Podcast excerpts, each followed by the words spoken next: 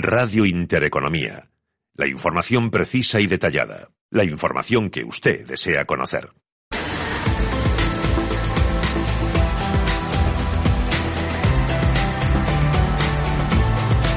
Cierre de mercados. La información financiera a la vanguardia.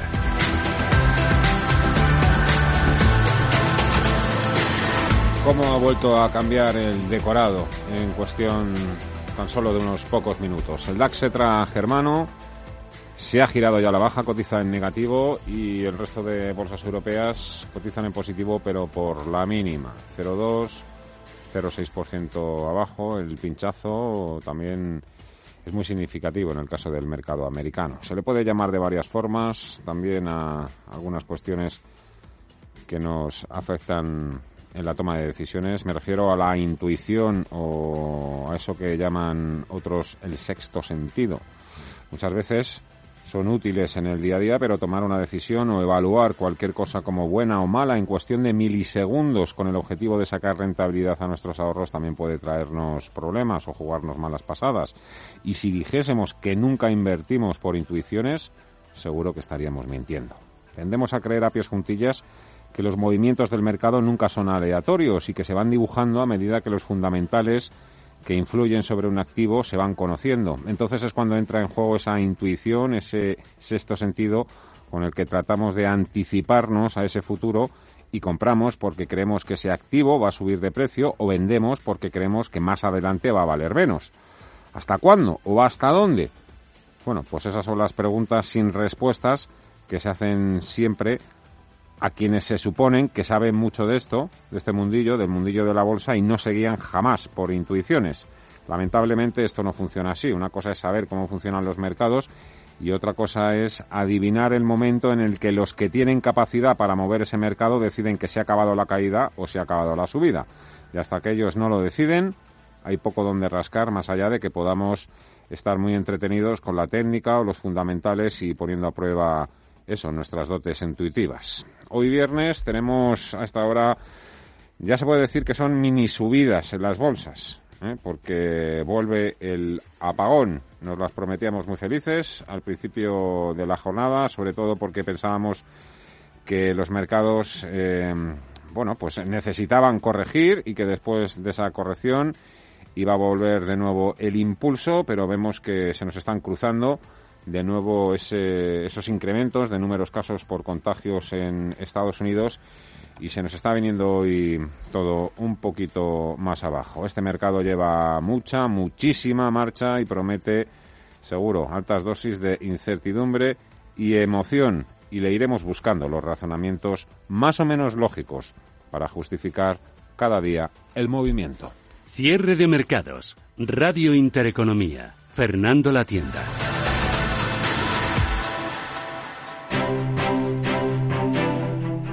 Mercados en directo. Parece que no hay vuelta atrás y que hoy nos vamos a ir de nuevo con el rabo entre las piernas y un poco con cara de tontos porque, insisto, hoy, hoy llegaba el rebote. Estaba claro hasta hace tan solo media horita. El IBEX 35 ya puntito también de girarse a la baja. Nada, solo gana un ligerísimo 0,09% en 7.285 puntos lejos. Observa los máximos intradía de este viernes han estado en los 7.425 puntos. DAX Etra alemán ya con penalización del 0,05 en 11.900 64 mercados europeos, entre ellos el español, que pueden despedir la semana el día después del fuerte correctivo de ayer jueves con mal sabor de boca y después de haber puesto ese caramelo del rebote durante gran parte de la jornada. Jesús Sánchez Quiñones es director general de Renta 4 Banco. El que tengamos la semana pasada con subidas de casi el 10% y ayer caídas del 7% no se pueden explicar por un temor a los rebotes eh, en el día de ayer, mientras que hace una semana apenas eh, había esos temores. El mercado ha subido muy rápido y mucho en poco tiempo y es lógico que tenga un respiro. No han gustado las nuevas referencias, datos publicados en Estados Unidos por estados, por ejemplo los de Florida, en cuanto al avance, aumento de los contagios en esa tan temida segunda oleada de afectados por la COVID-19. VIX de volatilidad, lo veíamos en los 37 puntos, ahora ha subido un poquito después de las caídas cercanas al 8% que experimentaba este indicador en preapertura.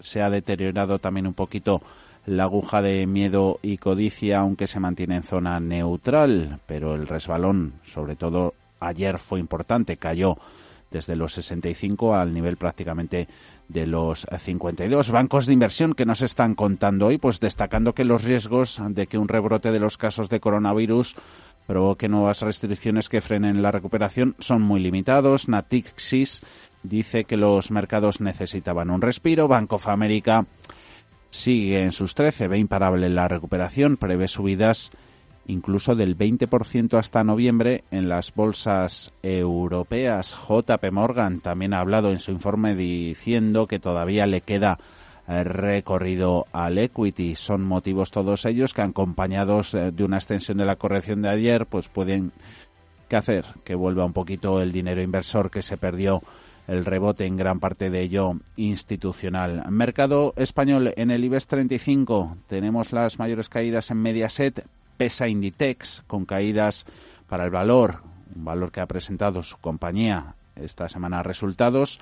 Pierde la textil un 1,9% en los 24,32. En rojo ya está Santander, con caídas del 0,66 en los 2 euros con 19. También Bankia a la baja un 1,29.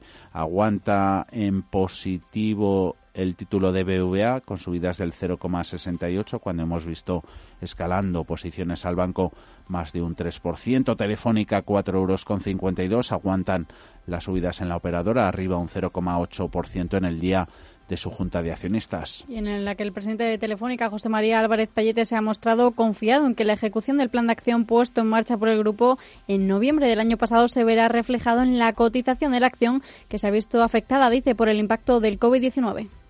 No vamos a adoptar otras estrategias a corto, como pueda ser la venta de infraestructuras estratégicas o programas masivos de recompra de acciones que podrían debilitar estructuralmente la compañía a futuro. Lo que de verdad nos importa es la salud y el futuro de nuestra compañía. La cotización será un reflejo, una consecuencia de la consecución de nuestros objetivos. Nuestra meta está en construir una nueva telefónica preparada para los próximos 100 años y, en consecuencia, en consecuencia será que más pronto que tarde esto se tendrá que reflejar en el precio de la acción. De cara a 2020 ha señalado que el objetivo financiero del grupo es optimizar la generación de caja y ha defendido que la compañía cuenta con un balance sólido y una fuerte posición de liquidez para afrontar estos vaivenes. Entre las propuestas aprobadas, la más destacada es el reparto del dividendo de 2020 que se ha mantenido en 40 céntimos por acción, aunque se ha introducido de nuevo el llamado script dividend, aunque siempre de forma voluntaria. De esta forma se ha aprobado que el segundo tramo de 20 céntimos del dividendo correspondiente al 2019 se pagará el 16 de junio y ya bajo esta fórmula al igual que el primer tramo correspondiente a 2020 que se pagará el próximo mes de diciembre.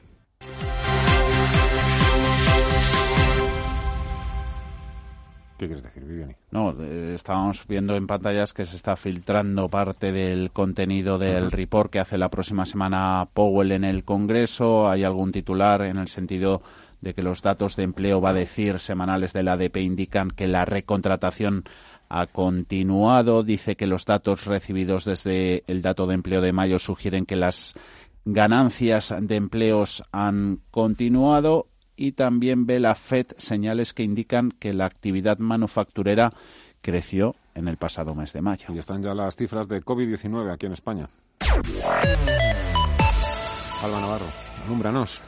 Pues aumenta en 155 el número de contagiados en las últimas 24 horas. El total asciende a 243.209 y desciende a 25 el número de fallecidos en los últimos siete días, aunque seguimos como en las últimas jornadas. No se actualiza la cifra de muertos y el total sigue siendo de 27.136. Dicen en el Ministerio de Sanidad que están a la espera de que las comunidades autónomas actualicen cifras. Así que mm, seguimos igual.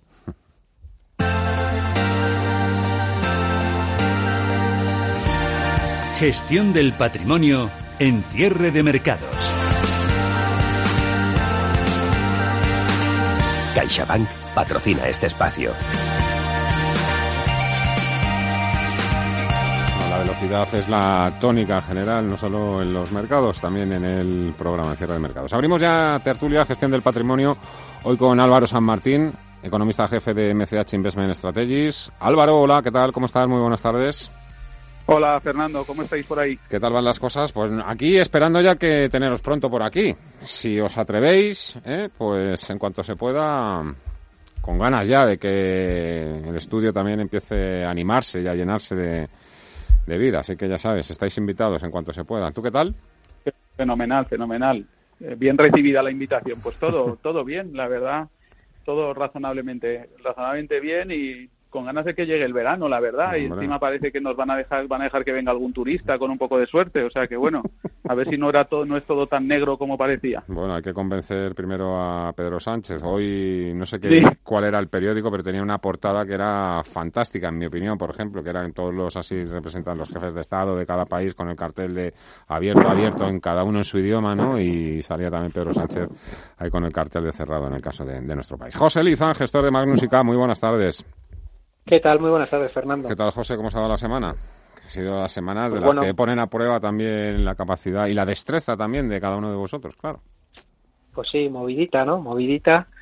Y bueno, con, una toma de beneficios agresiva desde después de un fuerte rally agresivo también, ¿no? Yo creo que es proporcional pues a las subidas y entra dentro de lo normal, ¿no? De, de los mercados. Pero bueno, yo creo que independientemente de que pueda quedar algún algún recorte adicional a corto plazo, creo que de cara al vencimiento y al final del trimestre muy probablemente tengamos las bolsas otra vez en un tono más positivo. De todas formas, y por aquí es donde vamos a empezar, si os parece, es que me contéis un poco a qué creéis vosotros que se ha debido precisamente las fuertes caídas en las bolsas esta semana, porque ha salido tanto papel y porque ha habido tantas manos fuertes, eh, creo que fue el miércoles, ¿no? Cuando de repente todo el dinero empezó a marcharse a los bonos, al oro, a los yenes, a los dólares, un poco sin una, una razón eh, más allá de que sí, que sabemos que ha aumentado el número de contagios en Estados Unidos, pero que también entra dentro de lo previsto y tampoco es que estemos hablando de cifras alarmantes dentro de la gravedad ¿eh? de, toda esta situación. José, Álvaro, a ver, ¿qué ha pasado? Eh, bueno, yo creo... A ver, a ver. Ah, eh, Fernando, di quién, tú. Álvaro, venga, empieza tú, Álvaro.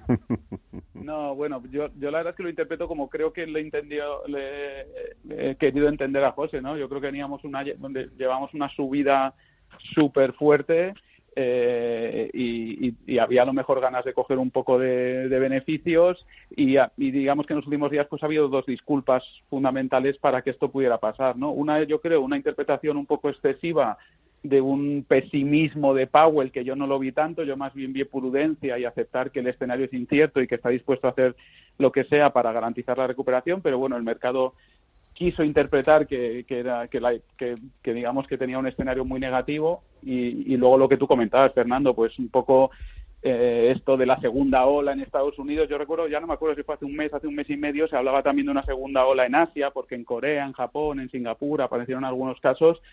Luego se controló, yo creo que también esto de la segunda oleada en Estados Unidos, al menos de momento, es bastante exagerado. Yo cuando veo las cifras globales tampoco tampoco es, es para tanto. José. Pues sí, muy de acuerdo, ¿no? Hace dos o tres semanas cuando hablábamos decíamos que había una rotación clara de defensivos a cíclicos por la reapertura de economías. Eh, tuvimos un rally espectacular de, cíclicos que impulsó a los índices muy probablemente muy por encima de, los niveles que mucha gente pensaba, ¿no? Y yo creo que ahora hemos tenido pues la, la realización de ese movimiento, ¿no? Al final, a pesar de la virulencia y a pesar de las fuertes caídas, pues todavía hay plusvalías en financieros, en autos, en aerolíneas, en turismo, ¿no? Yo creo que, que ha hecho más o menos la mitad de corrección, lógico, en sectores con muchas dudas de sus números de, para el conjunto del año y yo creo pues que, que, vamos a tener un año muy así. Yo creo que lo que está marcando la pauta claramente este año es la salud, ¿no? O sea, al final cuando se han reabierto las, las economías después de hacer pico de casos de contagios y de, y de fallecidos, por desgracia, en, muchas economías es cuando hemos tenido los, los rebotes bursátiles en casi todas las zonas geográficas y en casi todos los índices y mercados, ¿no? Así que eh, en cuanto hemos tenido ciertas dudas en Estados Unidos, pues hemos tenido una realización, ¿no? Y así llevamos todo el año. Yo creo que así va, va a continuar, ¿no? Eh, el tema sanitario va a estar encima de la mesa marcando un poco un poco la pauta durante todo el año, yo creo. Eh, ¿Queréis que todas las previsiones que se han ido publicando a lo largo de los últimos días, incluidas las intervenciones o las comparecencias que hemos tenido esta semana, el Banco Central Europeo, la OCDE, el propio Jerome Powell, el presidente de la Reserva Federal, la verdad es que un poco eh, se nos ha quitado un poco de la cabeza o se les ha quitado a algunos la idea que presuponían que la recuperación económica también iba a ser en V, pero mm, viendo también que la desescalada mm, o el experimento está saliendo bien, por lo menos aquí en Europa, mm, ¿creéis que están pecando de un excesivo, a lo mejor se están curando en salud, ¿eh? que también es lo necesario, pero estarían pecando de un excesivo pesimismo, en este caso los bancos centrales y este tipo de organismos internacionales? Hombre, por lo menos yo sí diría de prudencia, Fernando. Yo, yo me dedicaba antiguamente a hacer previsiones macro y tal, y siempre es difícil. Siempre se dice que los economistas ni siquiera sabemos acertar que el pasado bien, pero, pero yo creo que es verdad que ahora es una situación incierta, ¿no? Y, y, el, y, el, y asusta mucho cuando lo, lo, lo que va a ser la caída en el segundo trimestre, que va a ser muy grande. Dicho esto, yo cuando veo, yo estoy tomando mucho, que aunque no te puedes fiar mucho de los datos, como siempre se dice, ¿no? Pero, pero la, economía que ya más, lleva más tiempo abierta y ya casi está abierta del todo a nivel interno, que es China, ahí se está viendo una recuperación bastante fuerte en la demanda interna y eso a pesar de que efectivamente el sector exterior chino está totalmente parado porque nosotros hemos estado parados hasta hace muy poco, ¿no? Entonces yo creo que esto es una crisis especial, es una crisis que fue ha sido brutal y muy y, muy rápida y, y, también yo creo que eso va a determinar la, la, recuperación. Yo sí que creo que es posible. Para mí el principal riesgo a una recuperación rápida es una segunda oleada del virus que obliga a confinarse. Como y ese va a ser el factor. Un poco en lo que en, en la línea que decía José. Yo creo que es más es un tema de salud que de que de economía. Para mí ya sabéis que lo hemos hablado otras veces que, que la economía mundial estaba en un, en un equilibrio razonablemente sostenible antes de todo esto y por tanto se puede volver a él sin necesidad de ajustes estructurales dolorosos, como si fue el caso en 2008 en España, que obviamente no podíamos volver al sitio anterior porque estábamos, digamos, en una burbuja inmobiliaria que era insostenible, ¿no? Entonces, yo creo que por ese lado lo que hay es mucha incertidumbre y, igual que puede haber una segunda ola que obligue a, a, parar o avanzar un poco más despacio en la apertura de las economías, si eso no se produce, yo sí que me atrevo a decir que hay una probabilidad alta de que la recuperación sea, sea rápida y más rápida de lo que están diciendo estas previsiones de los organismos internacionales. José. Pues muy de acuerdo. La verdad que si nos quedamos en un confinamiento de dos meses más o menos, ¿no? que es lo que ha durado por zona geográfica el, el estar todos metidos en casa sin guardando las distancias, si nos quedamos solo en eso, muy probablemente eh, y se reabren espacios aéreos, se reabren fronteras y no tenemos una recaída, muy probablemente esas, esas previsiones se queden, se queden o se hayan pasado de frenada, ¿no? En, muchos casos, porque realmente yo creo que casi todos los, los eh, la clase media del mundo es capaz de aguantar dos meses eh, y recuperarse sin, sin tener daño estructural, ¿no? Y yo creo que eso eso eso es importante, ¿no? Sí que es verdad que, que, depende de las economías, las economías con un peso del sector servicios mucho más fuerte eh, lo van a pasar peor y eso es evidente y en España pues eh, nos llevamos la palma en, ser el sector servicios el, el, el, más fuerte porque ahí hay daño estructural, ¿no? Al final, pues ayer veíamos Lufthansa menos 22.000 empleos, ¿no? Por poner un ejemplo esta semana, ¿no? Pues eso en España eh, evidentemente va a tener un impacto, ¿no? ¿Por qué? Porque al final pues eh, todo turismo, ocio y, la fuerte presencia del PIB en España en eso, eh, cuántos empleos no se van a perder en restauración también y, en bares y en, y en, un montón de negocios, ¿no? Entonces, yo creo que depende mucho de la idiosincrasia de cada economía. Las industrializadas van a salir antes, las, las de servicios van a salir más tarde y el impacto eh, probablemente haya más daño estructural en las economías con un peso del sector servicios más fuerte que en, las que tienen un peso del, sector industrial que, realmente están retomando inventarios y retomando la actividad mucho más rápido. ¿no? Yo, yo creo que esa es. Pero bueno, sí que es verdad que el consumo, si, si no hay una recaída y nos vuelven a confinar, muy probablemente el consumo pueda sorprender al alza, porque yo creo que que en general, eh, y oye, es una desgracia y hemos visto todas las colas del hambre, ¿no? Las famosas colas del hambre y hemos visto que la situación no es para nada para frivolizar y, que hay gente pasándolo mal y eso es así. Pero sí que es verdad que creo que en general la clase media dos meses lo aguantan, si nos confinan seis meses va a ser una prueba de fuego para ahorros, para, para empleos, para economía, o sea que, que claramente la clave va a estar en eso. Pero yo también es verdad que creo que, que el primer shock siempre pilla desprevenido a gobiernos, a autoridades, a hospitales, Y, y, y, si algo nos demuestra la experiencia es que de los errores aprendemos, ¿no? En España, por poner un ejemplo, aprendimos de que no se podía vivir con una deuda excesiva y esta crisis, por ejemplo, en el sector privado, pues nos ha pillado con una deuda, unos apalancamientos mucho, mucho más pequeños. Muy probablemente, si viene una segunda oleada del COVID, pues probablemente confinemos a las personas más mayores, tengamos material sanitario para todo el mundo tener mascarillas y guantes y poder ir a trabajar con mascarillas y guantes y no paralicemos el mundo como lo hemos tenido que hacer ante la, la, pues la falta de preparación ante una pandemia, ¿no? Yo creo que ahora muy probablemente pues nos pasemos por el otro lado. Ya en Madrid, por ejemplo, van a hacer un hospital que, pretenden tener listo en septiembre-octubre, cuando se prevé que pueda haber un rebrote específico para pandemias, ¿no? Por poner un ejemplo, yo creo que están haciendo acopio de material, de respiradores, de mascarillas, de todo, y muy probablemente una segunda oleada sería mucho más suave y mucho mucho más fácil, entre comillas, de, con todo el grado de dificultad que tiene por el grado alto de contagio que tiene el virus, de gestionar y sobre todo de no paralizar la economía en seco como hemos tenido que hacer en esta. ¿no? Sí, vamos, iba a decir solo que eh, hoy nos estamos dando la razón así en plan peloteo, pero vamos, estoy estoy, estoy muy de acuerdo. Yo creo que es mucho más probable una segunda oleada del virus que que se vuelvan a confinar de forma prolongada las economías con carácter generalizado. Y luego no olvidéis que aunque es menos fashion ser también mete algo de optimismo, yo veo bastante chup chup. No sé qué impresión tenéis vosotros sobre todo el tema de vacunas y tratamientos. De hecho, yo me pareció ir hace un par de días a alguien de la Organización Mundial de la Salud que parece que hay algún tratamiento sobre el que puede haber noticias buenas en las próximas semanas. O sea, yo creo que tampoco tenemos que descartar el hecho de tener alguna sorpresa positiva en el frente sanitario. A lo mejor no solo todo es negativo. Y lo digo porque, claro, es que tenemos una situación también única, es el hecho de que se está investigando en todo el mundo a la vez, con unos presupuestos desconocidos por su tamaño y con un nivel de coordinación también bastante grande en cuanto a compartir datos.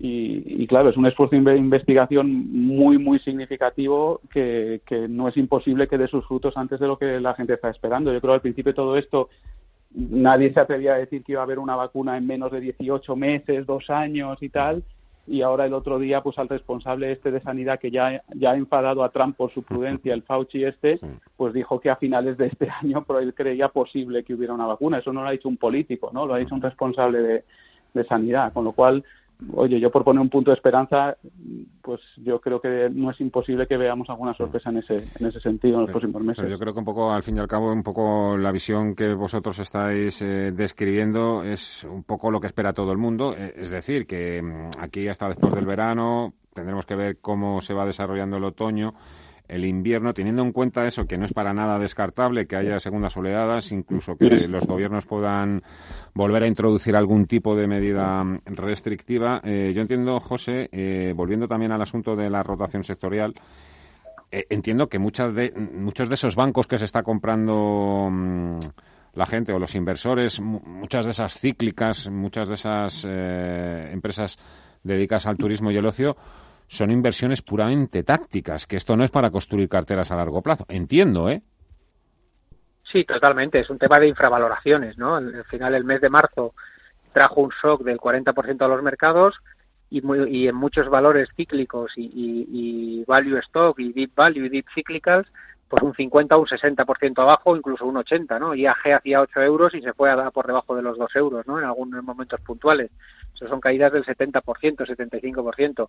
Evidentemente es un movimiento, ha habido un movimiento táctico en esta rotación del último mes, eh, pues un poco eh, comprando la infravaloración y, sobre todo yo creo que un poco ajustando la, sobrevaloración que había en determinados eh, sectores y se ha visto claramente una salida de alimentación y bebidas o, el sector farma, ¿no? que había tenido mucho auge, incluso supermercados, los retailers, ¿no? pues habían tenido su momento de gloria con todo el COVID y se ha visto papel ahí y compra de, cíclicos un poco en cuanto a las economías pues han reabierto. Sobre todo yo creo que, que al ver que Asia no tenía una gran recaída, ¿no? porque al final, como decíamos, un shock de dos meses pues al final es, eh, está claro que este año los datos macro y micro van a ser devastadores porque nos hemos quitado de cuajo un trimestral, ¿no? O sea, al final esto es como si, si a una compañía provisionaran todas las compañías del mundo entre un 50 y un 70% sus beneficios de un trimestre, ¿no? Pues eso evidentemente va a tener un impacto en el PIB, como decíamos, dependiendo de cada eh, país y, y, su morfología, pues va a ser de una forma. Pero yo creo que eso es un shock que al final en la valoración de un de una compañía a largo plazo un trimestre eh, pues representa menos de un 5% probablemente de la valoración de una compañía a, medio y largo plazo, ¿no? Entonces, si simplemente se quedara en esto, eh, muy probablemente los mínimos de las bolsas los hayamos visto y, y, muy probablemente la recuperación sea más sostenida de lo que pensamos, porque al final tenemos otro contrapunto que no hemos hablado hoy, que es la artillería que han metido, tanto fiscal como monetaria, todos los gobiernos del mundo, ¿no? que ha sido brutal. O sea, si uno empieza a sumar trillones de dólares y de euros que se han metido al sistema, está más que compensado ese, ese shock eh, temporal. Lo duro sería una recaída y un confinamiento global otra vez o un año sin abrir fronteras, sin, sin vuelos internacionales, porque eso ya generaría grandes quiebras en muchos sectores y, yo creo que, el mm. primer shock lo podemos pasar y somos capaces, y de incluso el sector aerolíneas está consiguiendo líneas de crédito, refinanciaciones, ayudas estatales para pasar el bache. Un segundo shock y una paralización de más de de tres, cuatro meses sí que sería un daño muy, muy estructural y eso sí que haría muchísimo daño. Yo creo que el shock está más que compensado con los bancos centrales y las políticas fiscales. Es que no hay otro secreto. ¿eh? La clave ha estado y seguirá estando en la, en la liquidez. Por cierto, que Donald Trump sigue atacando al presidente de la Reserva Federal Jerome Powell. Eh, ya para concluir, me queda un minutito, pero tú en tu caso, eh, Álvaro, eh, sé que tienes bastante eh, con lo que tienes, pero ¿has pensado qué podría suceder si Biden se convierte en el próximo presidente de Estados Unidos o para eso todavía queda mucho y no es momento de hacer la pregunta? No creo que, que la gente esté en eso, yo sí que lo estoy mirando. A mí me supuso, tengo que decir, un gran alivio que Biden sea el candidato demócrata a las elecciones. Yo creo que eso mete mucha tranquilidad había otras opciones pues no, yo, no, no, me atrevo a decir de peligrosas, pero desde luego menos favorables o más arriesgadas, ¿no? Y estoy pensando, por ejemplo, en Sanders o incluso la propia Elizabeth Warren, ¿no? Entonces yo creo que Biden es alguien que no, que no asusta a nadie, ni siquiera a la, la republicana y mucho menos a la ala moderada republicana, ¿no? Yo creo que es un tío, una persona muy pro business eh, y, desde luego yo no lo vería como un shock negativo para la economía global una victoria de Biden. Más bien me atrevo a decir que lo contrario. Bueno, pues empezaremos también a sería una excelente sería una excelente noticia porque es una persona eh, pues ya, os digo, muy pro business y tal, pero además muy pro multilateralismo. ¿no? Y defensa de instituciones multilaterales. desde luego para la Unión Europea yo creo que sería una gran noticia. seguro que vamos a ir incorporando este asunto a nuestros próximos debates. Álvaro San Martín, economista jefe MCH Investment Strategies. Cuídate mucho. Supongo que tienes planes para el fin de semana, así que los disfrutes mucho. Cuídate mucho. Pues tú también y vosotros. Hasta Muchas gracias. José Lizán, gestor de Magnus y Cap. Un placer como siempre. Muchísimas gracias por aclararnos siempre tan efectivamente y con tanta precisión también la jugada. Cuídate mucho. Un fuerte abrazo. Adiós. Un abrazo, Fernando. CaixaBank ha patrocinado este espacio.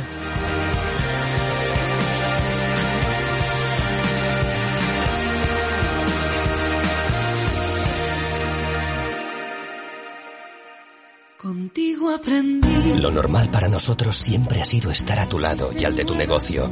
Por eso, en esta nueva etapa, las más de 25.000 personas que trabajamos en CaixaBank vamos a seguir contigo para que recuperes tu vida cuanto antes. CaixaBank. Escuchar, hablar, hacer. En Más Móvil tenemos el compromiso de mantenerte conectado y facilitarte la vida con un servicio de fibra y móvil de calidad y a la mayor velocidad para que así puedas dedicar tu tiempo a lo realmente importante en tu vida. De tu conexión nos encargamos nosotros. Infórmate entrando en masmóvil.es. Más Móvil, nuestro compromiso mantenerte conectado. Si caminas solo, irás más rápido. Si caminas acompañado, llegarás más lejos. Luna Sevilla es su asesor patrimonial de referencia. Prestando nuestros servicios como agentes de Caser Asesores Financieros, somos una empresa con amplia experiencia profesional y una clara apuesta por la formación de calidad, la información transparente y objetiva y por el asesoramiento financiero personalizado y continuado. Si desea más información, visite lunasevilla.es o llámenos al 91 762 3442. ¡Ven! ¡Métete debajo de mi paraguas! Siempre hay alguien que cuida de ti. En Autocontrol, anunciantes, agencias y medios, llevamos 25 años trabajando por una publicidad responsable. Campaña financiada por el Programa de Consumidores 2014-2020 de la Unión Europea. Metagestión le ofrece una amplia gama de fondos de inversión. Invierta en renta variable Iberia, Fondo Metavalor, renta variable internacional, Metavalor Internacional, Metamérica, Metafinanzas y Metavalor Dividendo. Renta fija mixta a través de Metavalor Global y en nuestro nuevo fondo de renta fija Ever Metavalor High Yield. Llámenos al teléfono 91 781 68 80 o suscriba los fondos a través de metagestión.com. Metagestión más de 30 años aportando valor. Hola, soy Miguel Ángel Sigüéndez, soy analista y asesor financiero. En cursos.intereconomía.com encontrarás el análisis técnico y psicología de los mercados que pudieras estar esperando. Creo que es una buena iniciativa y sobre todo muy aprovechable. Te espero. Radio Intereconomía. Antes de los cierres, me, vendrían bien, me vendría bien, Paul, uno de tus consejos, porque quiero dar una orden de bolsa. Pues si miras el dinero y ves una oportunidad, en Bankinter vemos el dinero como lo ves tú. Por eso Broker Bankinter ha desarrollado el plan de inversión en compra periódica de acciones. Un plan que te permite planificar tu estrategia de compra invirtiendo poco a poco en los principales índices bursátiles y sumar valores a tu cartera sin coste adicional. Solo tienes que elegir el valor en el que invertir, la periodicidad y el importe a invertir.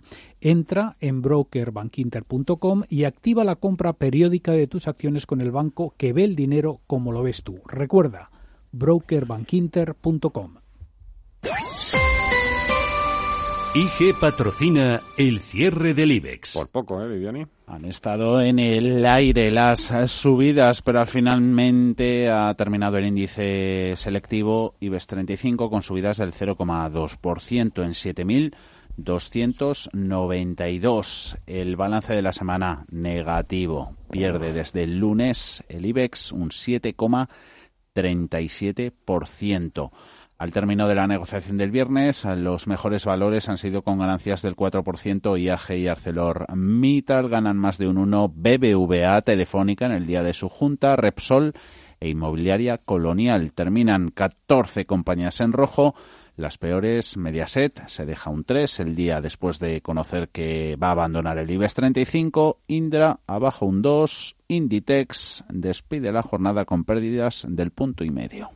IG ha patrocinado el cierre del IBEX. Potencie sus inversiones con los nuevos Turbo 24. El primer turbo cotizado 24 horas de lunes a viernes creado por IG. Elija su apalancamiento, gestione su riesgo y opere sin comisiones. Todo en las premiadas apps y plataforma de IG. Opere Turbo 24 con IG, un proveedor líder del trading online. Busque IG Turbo 24 para saber más. Los Turbo Warrants son instrumentos financieros complejos y su capital está en riesgo. Puede sufrir pérdidas rápidamente.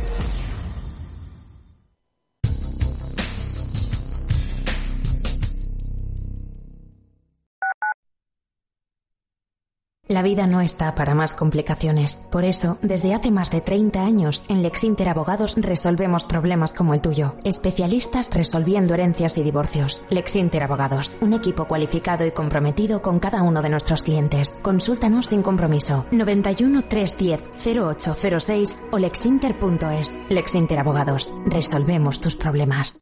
Al principio pensaba, lo alquilo, no lo alquilo, lo alquilo, no lo alquilo. Luego, con renta garantizada, pensé, lo alquilo. Renta garantizada se encarga, te seguirá pagando la renta de tus inquilinos, aunque ellos no lo hagan, y se ocupan de la gestión del día a día. Infórmate en el 900 10 10 95 o en rentagarantizada.es. Alquiler garantizado. Hey, me alegra saber que estás bien, que te has tomado en serio las medidas de protección en tu trabajo. Mascarilla, distancia de seguridad. En fin, quería darte las gracias por entender que la prevención es cosa de todos. Las medidas de prevención de riesgos laborales te ayudan a prevenir el COVID-19. Infórmate en el 900-713-123. Comunidad de Madrid. Si quieres aprender a invertir y no morir en el intento, escucha La Fábrica de Inversores en Radio Intereconomía. La Fábrica de Inversores, tu cita de los sábados a las 10 de la mañana. Y no olvides seguirnos en nuestro podcast en intereconomía.com. A las 7, madrugamos con Susana Criado y Capital Intereconomía. A media sesión a las 12 con Rafa Jiménez. Finanzas, seguridad, emprendimiento a las 2. Fernando La Tienda trata el cierre de mercados desde las 3. A las 7 es tiempo de inversión con Manuel Tortajada. Gema González hace una visión global a las 8 de la información económica de la jornada. A las 9, a fondo, nos conduce a la reflexión con José María Francas. Radio Intereconomía. Nueva época. Nueva etapa. Nuevas expectativas. Con 25 años de experiencia.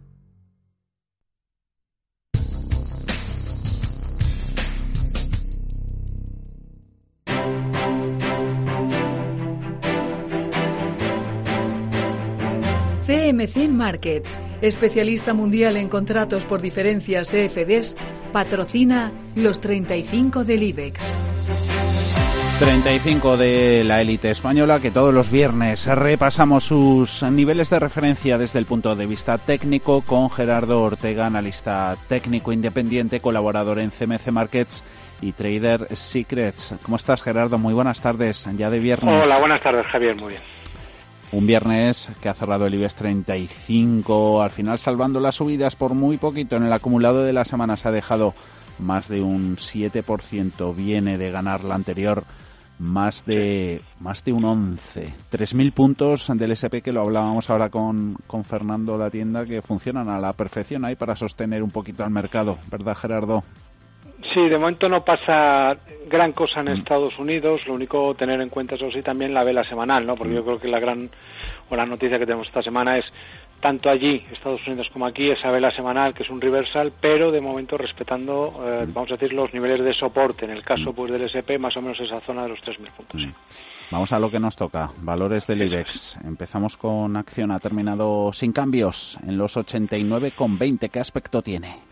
Bueno, pues eh, el aspecto la, sigue siendo bueno en los plazos más amplios porque al final es verdad que tiene ese soporte que sigue siendo muy relevante, zona desde eh, 76, 80 eh, hasta los 76 euros, pero es verdad que esta semana ha habido un deterioro, un deterioro razonablemente eh, eh importante, ¿no?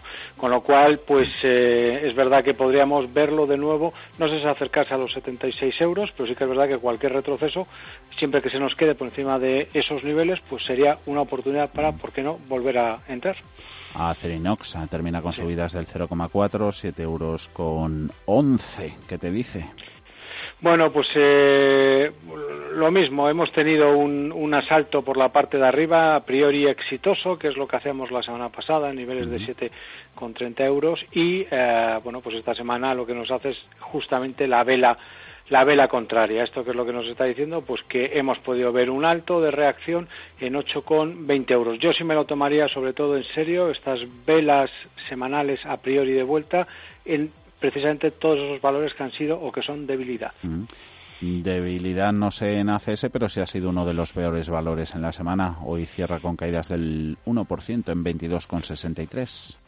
Bueno, desde eh, marzo ha sido uno de esos grandes valores, ¿no? Porque al final no podemos eh, olvidar que ha subido más de un 100%, ha recuperado de largo más de un 100%. Problema, pues que esta semana nos deja también un reversal semanal bastante o razonablemente claro. Esos niveles de control que decíamos en los 23 euros han sido batidos. Conclusión, lo que nos dice es que hemos podido ver el final del rebote. Y en AENA, 124 euros. Bueno, pues es una cosa muy parecida, con la diferencia que AENA sí que es eh, por eh, sector, pues eh, debilidad. Aquí teníamos niveles de control en 128.80, 128.70. Bueno, era un poco lo que dejamos la semana pasada, lo que decíamos tras la gran vela semanal que desplegaba la semana pasada. Bueno, esta semana directamente la ha destrozado. Así que los niveles de control han sido batidos. Bueno, pues no sería descartable verlo de nuevo retroceder. Los grandes eh, soportes es verdad que están en 90 euros, un poco alejados en estos momentos. Amadeus 48,40 gana un 0,7%. Vamos con ArcelorMittal, la acelera Gerardo 9,53 gana más de un 4. Bueno, pues a diferencia de Acerinox, eh, Arcelor es verdad que no había saltado por encima de su gran referencia de eh, resistencia. Estamos hablando de la zona 10,82, eh, 11 como número, número redondo. Lo ha intentado esta semana y no ha podido. Lo que hace es, después de, bueno, junto con el mercado, retrocedes de niveles de resistencia. Es verdad que aquí respeta aún los niveles de control en 8,75 euros. A destacar, eso sí, que los grandes, el gran soporte de Arcelor está en los 6 euros. Estamos hablando de mínimos históricos en ese caso. Vamos con los bancos. Sabadell, 32 céntimos. Bueno, pues fíjate, la semana pasada desplegaba una gran vela semanal después de cinco ondas a la baja, cerrando gran vela blanca. Bueno, pues eh, esta semana es verdad que ha recogido la inercia de ese movimiento y ha llegado a subir hasta los eh, 40 céntimos, cerca de un 11%. Pero eh, con la vuelta que hemos visto en, los, en los, índices y en los bancos, que también han retrocedido, pues nos dejan esto, eh, pues una vela que es de vuelta, pero sí que es verdad que aún respeta los niveles de control. Estos están en 0,31 céntimos. Bankia está en los 0,92, Bank Inter sube hasta los 4,23. Los dos grandes, a ver tu punto de vista, BBVA 3,12, Santander en los 2,21. Se sigue comportando pues mejor el primero, ¿no? Sí, el BBVA es fortaleza, Santander es debilidad, pero con la señal de compra que aún mantienen los sectoriales bancarios, se pueden comprar los dos. ¿Qué es lo que sucede? Que los niveles de control hay que respetarlos sí o sí, porque existe la posibilidad de que el sector, vamos a decir, que ha sido gran debilidad, acabe fallando. Es una posibilidad. Eh, a, a, mí me extrañaría, pero puede ser. La cuestión es dónde están esos niveles de control. En el caso de BVA, 2,79 euros. En el caso de Santander, 2,03. Cualquier vuelta a estos niveles siempre es una oportunidad de entrada. ¿Y cómo lo ves en CaixaBank y su euro con 85? Bueno, pues aquí tenía lo mismo, figura de vuelta bastante clara al, eh, al alza. Y, eh, y, y, punto. Es verdad que aún no la, no la ha completado. Lo que pasa es que esto va a depender, yo creo, de, lo que haga finalmente el mercado. ¿no? El problema que tiene en estos momentos es que eh, utilizar los niveles de control originales en unos 68-70 se me antojan un tanto eh, alejados. Yo me quedaría más bien con 1,80. Termina Celnex en rojo, 48 euros con 75. Bueno, pues un poquito más de lo mismo, lo que venimos comentando todas las semanas. Si se quiere estar tranquilo y olvidarse del valor y dentro de esta gran tendencia, porque al final el título está en subida libre, 32, 33-20 serían los grandes niveles de control que no deben de perderse. Ahí es donde tiene gran soporte. Mientras tanto, pues esa zona de 47-80, fíjate, ya esta semana ha picoteado hasta 47, más o menos esa zona. Si pierde esos niveles, es verdad que vamos a ver corrección. La cuestión es bueno, pues buscar un punto de equilibrio entre eh, ambas, ambas zonas, ¿no? Y Automotive avances hasta 16,19, en Agascae 20,72, paramos en Ence, la papelera 2,75. Bueno, pues retrocede esta semana. Es verdad que la semana pasada nos daba señal de compra, la misma sigue, sigue estando ahí. A partir de aquí, la gran resistencia donde la tiene, zona 3 con 28 euros. Bueno, esta semana ha hecho hasta 3,22. El gran soporte lo tiene en 2,45. Niveles amplios, pero es en el que anda, anda inmerso. Así que de momento, bueno, pues es verdad que insistir, esa señal de compra aún la mantiene. Y sin cambios al cierre en Endesa, 21,43. Ferrovial, ligeras caídas, 24,6. En Grifols, 27,92. Bueno, pues eh, es un mantener o si no se está se puede hasta entrar o buscar una entrada, este punto, un poquito más abajo, tanto nos da, entre comillas, ¿no? Porque al final, eh, digo entre comillas, porque evidentemente cuanto más abajo compremos, mejor. Los niveles de control no van a cambiar, no pueden cambiar, están entre 23 eh, 50, 24 euros más o menos. No olvidar que es un título que se encuentra en subida libre y dentro de esta subida libre en un lateral lo que haríamos es, dentro del lateral, aprovechar ajustes para subirnos en el título. Iberdrola hace una pausita esta semana, la hemos visto hace poco por encima de los 10 euros, está en 9,75. Inditex despide la semana de presentación de sus resultados en 24,41. Indra 7,3, su precio, Colonial 8,17 euros, gana un 1,8. Aerolíneas hoy buen tono en Europa y en Estados Unidos, IAG 3,07. Sí, eh, lo que pasa es que los movimientos son muy amplios. Fíjate, esta semana hemos llegado incluso a bueno pues a, a tocar los 4,04 euros. Por abajo hemos llegado a caer hasta 2,77. Bueno, yo no sé si el cuerpo que aguante esto. Lo cierto es que aquí, lo decíamos la semana pasada, es verdad que daba salida alcista, lo que pasa es que esos niveles de control pues eh, están bastante bastante alejados, se encuentran más o menos en la zona 2,60. Bueno, el que tenga restos para subirse, que se suba. Mafre, la aseguradora Euro, con 71, más móvil 22 con 8 y CNMV ha admitido a trámite la OPA. Mediaset, eh, próxima salida, la suya del IBEX 35, 3 euros con 13, pierde un 3%.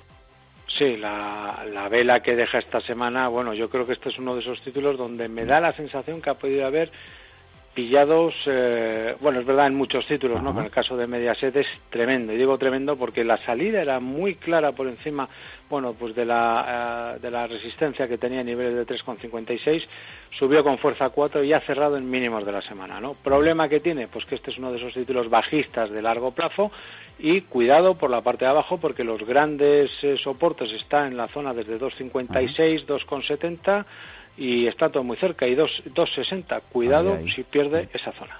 Hoteles Melia 4 euros con 28, poquitos cambios en Merlin Properties 8 euros con 05, 16 euros y medio Naturgy, Red Eléctrica 16 con 27, hoy suben las utilities. También lo hace Repsol, un 1,24, 8 euros con 68, la petrolera. Sí, eh, lo que pasa es que es decepcionante el comportamiento. Digo decepcionante porque eh, había saltado por encima de una resistencia muy importante. Eh, bueno, pues que le había llevado varias semanas romperla, la zona de los 9,17, 9,20 euros y cerramos en 8,69 la semana. Bueno, pues esto es le, le cuesta horrores y yo he visto lo visto en un rebote más allá de que la estructura alcista no la haya perdido yo aquí ya sí me quitaría. ¿por qué? porque son demasiados avisos los que nos está eh, lanzando Repsol. Santander ya lo hemos dicho y sus 2,21 Siemens Gamesa al alza al cierre de la negociación un 0,37 14,84 bueno, pues la vela semanal, en fin, hay que rendirse a la evidencia. Tiene una vuelta semanal, no tiene mucho, mucho más la semana, perdón, la señal de compra para trading ha, funcionado entre comillas razonablemente bien. Eh, no ha llegado a los objetivos propuestos 16.50-17, se ha quedado ligeramente por debajo, pero la vela semanal que nos ha dejado esta semana es simple y llanamente de vuelta. Y vemos también Telefónica 4,54 y ha habido Junta General de Accionistas, ya hemos escuchado a su presidente ejecutivo José María Álvarez Payete, a lo largo del programa gana un 1,11% al término de la negociación. Sí, con las connotaciones que venimos comentando siempre respecto a, entre comillas, no sé, yuyu que nos da por la ruptura de soportes de largo plazo, que quedaría anulado, eso sí, por encima de 5,50 euros, pero eh, decíamos la semana pasada, queremos ver señal de compra para trading, pues es verdad que la tenía y, mm. y, la sigue y la sigue teniendo. Los niveles de control estarían en estos momentos en 4,31 euros. Y 57,70 pierde un 0,17 Viscofan, Gerardo Ortega, analista técnico independiente, colaborador en CMC Marques y Trader Secrets, que nos vas a poner a lo largo del fin de semana todo este audio con los gráficos a nuestra disposición, ¿verdad? Eso es, el domingo, como cada domingo, este mismo audio junto a los gráficos en tradersecrets.es. Le echaremos un vistazo. Gerardo, buen fin de semana. Hasta la próxima. Cuídate, mucho. Un fuerte abrazo. TMC Markets, especialista mundial en contratos por diferencias de FDs, ha patrocinado los 35 del IBEX. Cuando en los mercados todo es... Parece que cualquier broker es bueno. Pero cuando los mercados son... Solo Renta 4 Banco te ofrece la gama más amplia, las mejores herramientas, un análisis de calidad y el asesoramiento experto de nuestra red de oficinas. Entra en r4.com y prueba gratis el broker online más inteligente. Renta 4 Banco, tu banco especialista en inversión. ¿Tu hipoteca está contaminada por el IRPH? Recuperar tu dinero puede parecer complejo. Nosotros en Durán y Durán Abogados sabemos que es posible. Los resultados, un 99,9% de éxito nos avalan. Contacta con Durán y Durán Abogados.com. El IRPH para nosotros es cosa del pasado. Tenlo presente. Durán y Durán Abogados.com. Mantén sana tu hipoteca. Metagestión le ofrece una amplia gama de fondos de inversión. Invierta en renta variable Iberia, Fondo Metavalor, renta variable internacional, Metavalor Internacional, Metamérica, Metafinanzas y Metavalor Dividendo. Renta fija mixta a través de Metavalor Global y en nuestro nuevo fondo de renta fija Ever Metavalor High Yield. Llámenos al teléfono 91 781 68 80 o suscriba los fondos a través de metagestión.com. Metagestión más de 30 años aportando valor. Vivimos momentos de prevenir, vigilar y desinfectar los objetos y materiales que nos rodean. Hazlo con Arraya, con Y, sí. Arraya Control de Plagas y Virus ofrece un absoluto y profesional control en restaurantes, bares, oficinas, peluquerías, gimnasios, desinfección certificada frente al coronavirus. Llama al 91 593 63 89 o entra en arraya.es. ¿Estás harto de bajas rentabilidades? ¿No quieres seguir pagando altas comisiones? Traspasa tus fondos de inversión a Finicens y podrás obtener una mayor rentabilidad. Más información en el 910-483-004 y en finicens.com. Finicens, especialistas en inversión pasiva. Entre tú y yo está el buen humor, la motivación y los mejores invitados. Y aún así, queda espacio para la salud.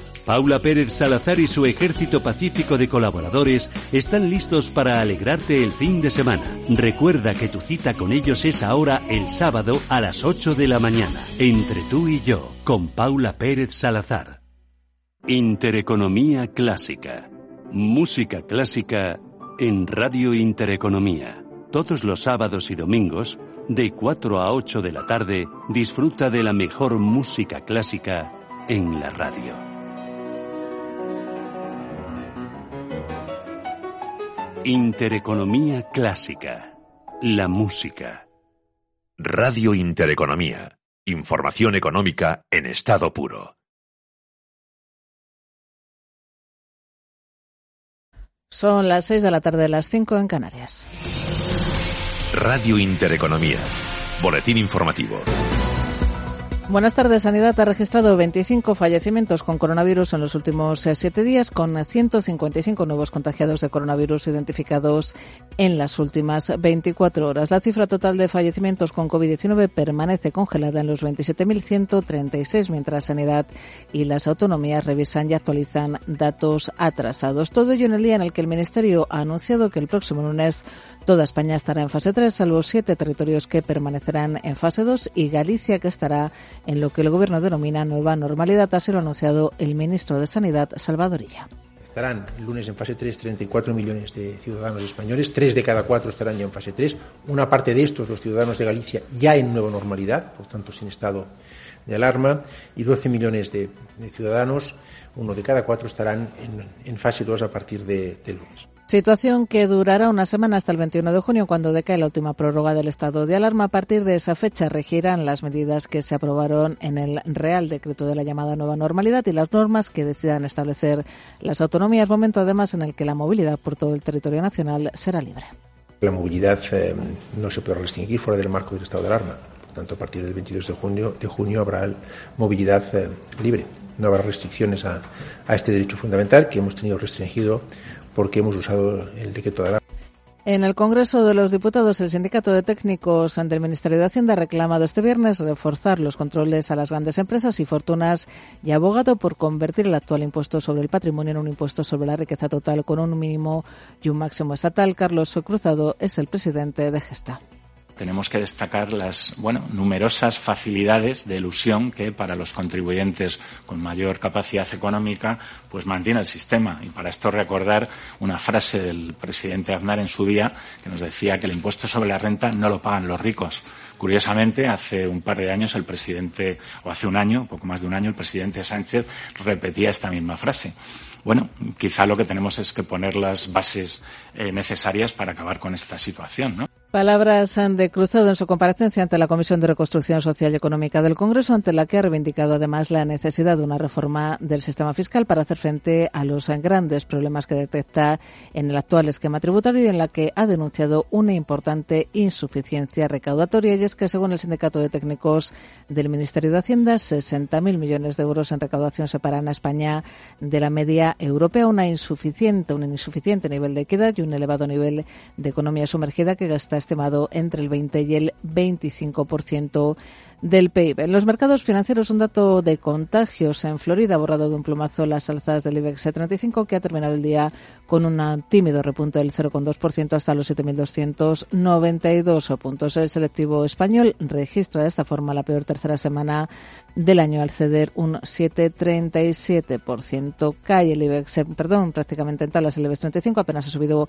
un 0,2%, signo dispar en el resto de mercados europeos. En negativo el DAX alemán, que se ha dejado al cierre un 0,18%. París ha terminado el día con una subida del 0,49%. La media del mercado ha sumado un 0,29%, mientras que el Mister italiano se ha revalorizado un 0,43%. Y de nuevo, Wall Street coge ritmo de subidas. Vemos al Dow Jones Industriales subir en estos momentos casi un 2%. Se revaloriza en concreto un 1,97%. Se colocan los 25.627 puntos. Avances importantes también hasta ahora para el Standard Poor's 500, arriba un 1,6%, mientras que el tecnológico Nasdaq se revaloriza un 1,37%. Otras noticias. La Agencia de Salud Pública de la Generalitat de Cataluña está investigando un brote en la comarca de la Garrocha, en Girona. Todos los afectados, dice la agencia en un comunicado, tienen sintomatología leve o son asintomáticos y están haciendo el confinamiento en sus casas. El brote ha afectado por el momento a 31 personas, 20 trabajadores de una empresa de la comarca y 11 contactos cercanos a ellos. De estas personas, cuya evolución es favorable, 19 presentan sintomatología leve y 12 no presentan ningún síntoma. Continúan escuchando Radio Intereconomía. Más información en intereconomía.com a través de nuestra app y a través de nuestro Twitter, arroba R Intereconomía. Gracias. Gracias a ustedes, amigos oyentes, por estar ahí. En la radio y en Internet os escuchamos a algunos, pero en el corazón os sentimos a todos. Y gracias sobre todo en estos momentos tan especiales a nuestros anunciantes. Muchas gracias. Juntos, el camino será más fácil de recorrer. Radio Intereconomía. Comercial arroba intereconomía.com. Gracias.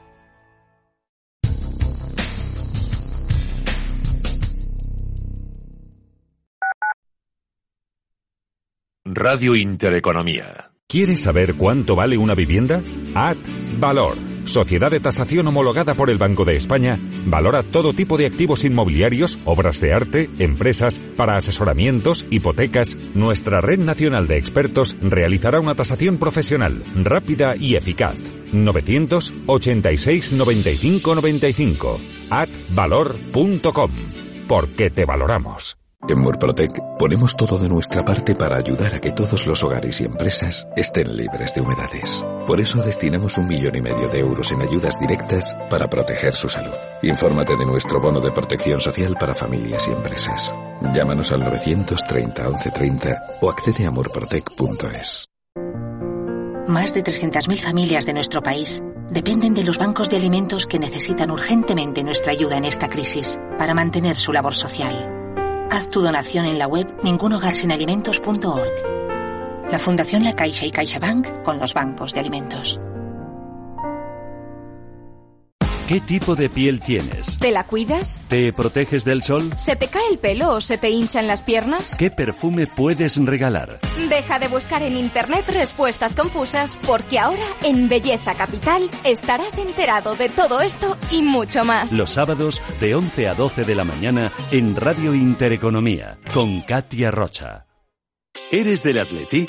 Esta es tu forma de vida hecha radio. Atlético Play. Actualidad, debate, información postpartido y noticias exclusivas. Si eres colchonero, tienes una cita con Atlético Play todos los domingos a las 11 de la noche en Radio Intereconomía. Dirige y presenta Luis Momblona. Atlético Play.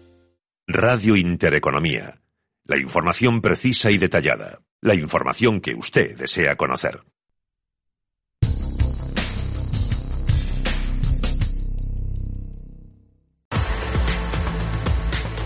En Intereconomía, cierre de mercados, con Fernando La Tienda. Pasamos ya a la última hora del programa. Nos quedan los resúmenes, los mejores momentos y estrategias de inversión desde el pasado lunes. Aquí tenéis, aquí están.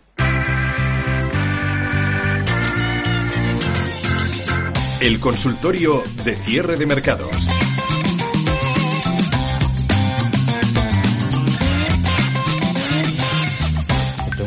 Analistas sobre Grifol compradas a 27 y BBVA compradas a 3.30.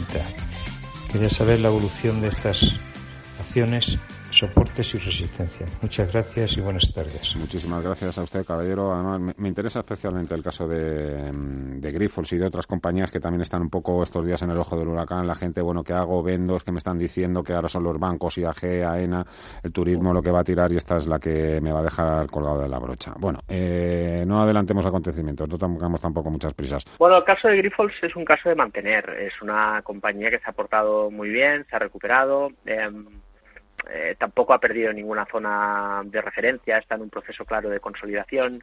Yo creo que el sector biotech, al final, todo ese dinero, eh, ¿dónde va a ir? no? Pues eh, yo creo que la sanidad y la, energía renovable van a ser dos sectores muy beneficiados a todo eso y luego, evidentemente, la transformación digital. ¿no? Es un valor que no ha perdido niveles. Quizás si perdiera la zona del 26 me plantearía esta hacer posición. Sobre todo la zona en tendencia clara, clara es el 23 eh, pero si, está por encima de 26 euros, yo creo que hay que mantener Grifols. Y además si tiene dos valores como BBVA y Grifols, pues oye, lo mejor es mantener los dos porque tiene adrenalina pura con el BBVA y tiene un valor que le dará solidez a Grifols si vienen mal dadas, con lo cual mantendría la posición con las dos y como decía Eduardo, el discurso yo creo que es claro, mantener la calma y aprovechar esta corrección para comprar aquellos que se han quedado fuera del arranque del mercado. Voy contigo, Eduardo. Eh, nos escribe Jaime. Mi pregunta es para Bolinches. Mi pregunta es precio de entrada en ACS y Repsol para medio plazo. ¿Hasta cuándo podrían caer? ¿Creen que se podrá ver Repsol en 8 euros o ACS en 24? Gracias. Bueno, vamos a ver, eh, más o menos 24, 23, 78. Concretamente es el 61.1 de Fibonacci de toda la bajada por la pandemia.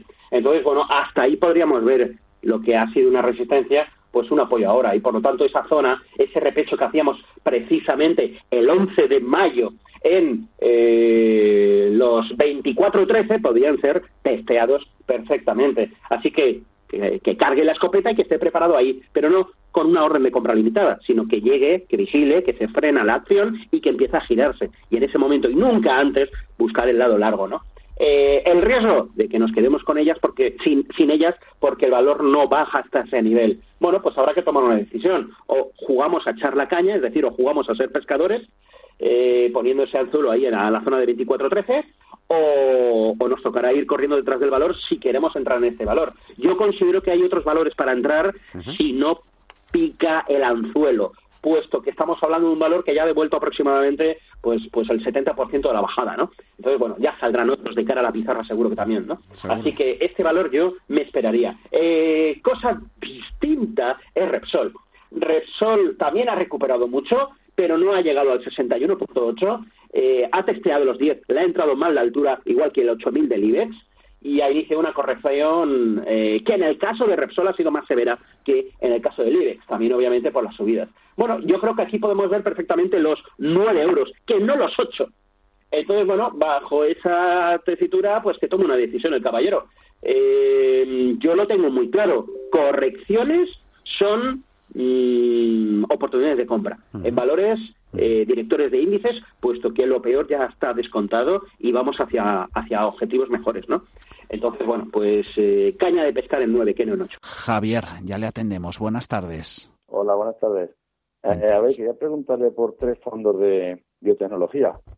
Eh, uno es el Cardian XTSL Biotecnología clase C y otro es el mismo pero con la clase R.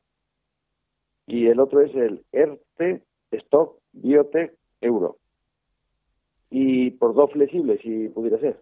El Ruffer Total Return International y el Pinco Dynamic Multi-Asset Fund. eh, a ver qué le parecen y, si no, pues que me dé alguna recomendación. Muchísimas gracias. Gracias, Javier. Un saludo. Bueno, pues se ha fijado Javier. Muchísimas gracias, Javier, y al resto de los oyentes por estar un, lunes más aquí con nosotros. ¿no? Se ha fijado en dos categorías interesantes. Interesantes, eh, yo creo que es muy importante eh, la gestión activa. Eh, la combinación que la gestión activa y la gestión indexada creo que es fundamental siempre y cuando el producto o la, distribución de carteras se adecue a la situación de mercado eh, y, por supuesto, a nuestro perfil de riesgo. Pero una convive con la otra.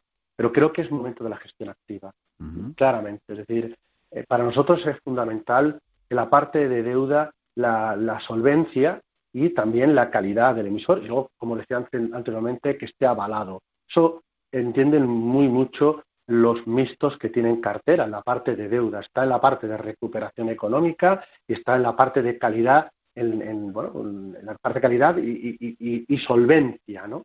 Luego la parte de renta variable, eh, de nuevo la calidad, pero la rentabilidad. Es decir, hay que buscar mm, segmentos o compañías que no solo sobrevivan, sino además que sean rentables. Ya no vale eso de cuanto peor, mejor, no, ahora es cuanto mejor, mejor. ¿de acuerdo? Es decir, la calidad es muy importante. La llevamos en el growth o la llevamos en el value, ¿de acuerdo? Es la calidad, el modelo de negocio. Yo creo que el fondo de PINCO es un excelente fondo de inversión para estar ahora mismo posicionado. No digo que el de Ruffer, no lo sea, pero el producto de PINCO me gusta mucho.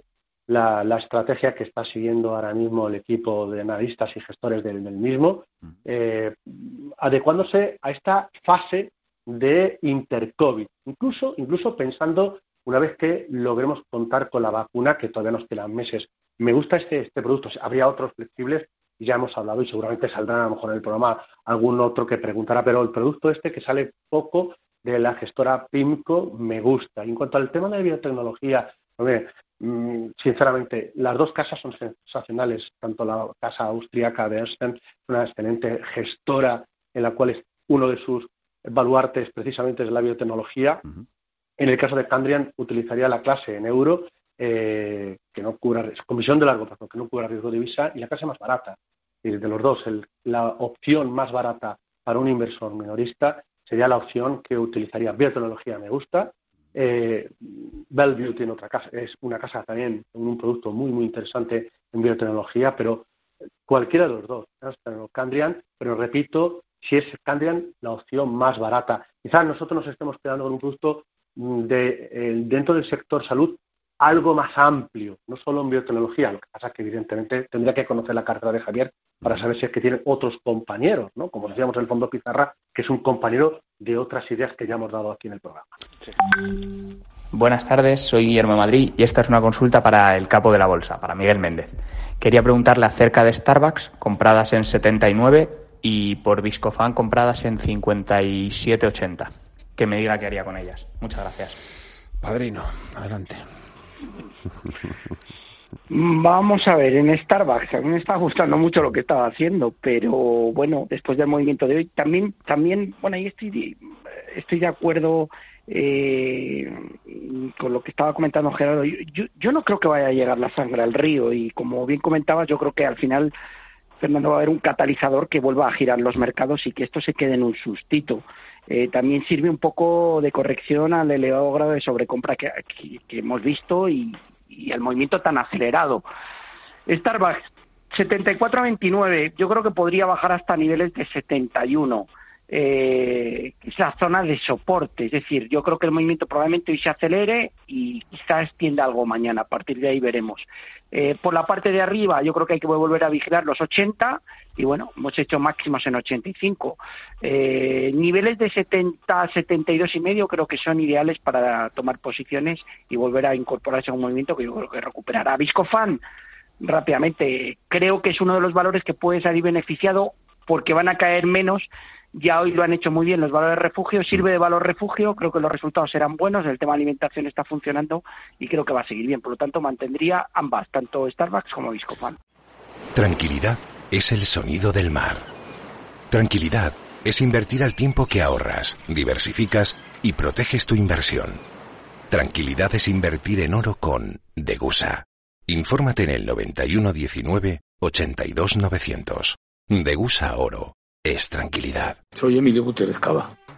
En mi casa no entra un jamón cualquiera, porque me gusta elegir lo mejor y compartirlo. No es un jamón más. Es legado ibérico de El Pozo. Siempre sale bueno. Ah, dicho así, sí. Potencia sus inversiones con los nuevos Turbo 24. El primer turbo cotizado 24 horas de lunes a viernes creado por IG. Elija su apalancamiento, gestione su riesgo y opere sin comisiones. Todo en las premiadas apps y plataforma de IG. Opere Turbo 24 con IG, un proveedor líder del trading online. Busque IG Turbo 24 para saber más. Los Turbo Warrants son instrumentos financieros complejos y su capital está en riesgo. Puede sufrir pérdidas rápidamente.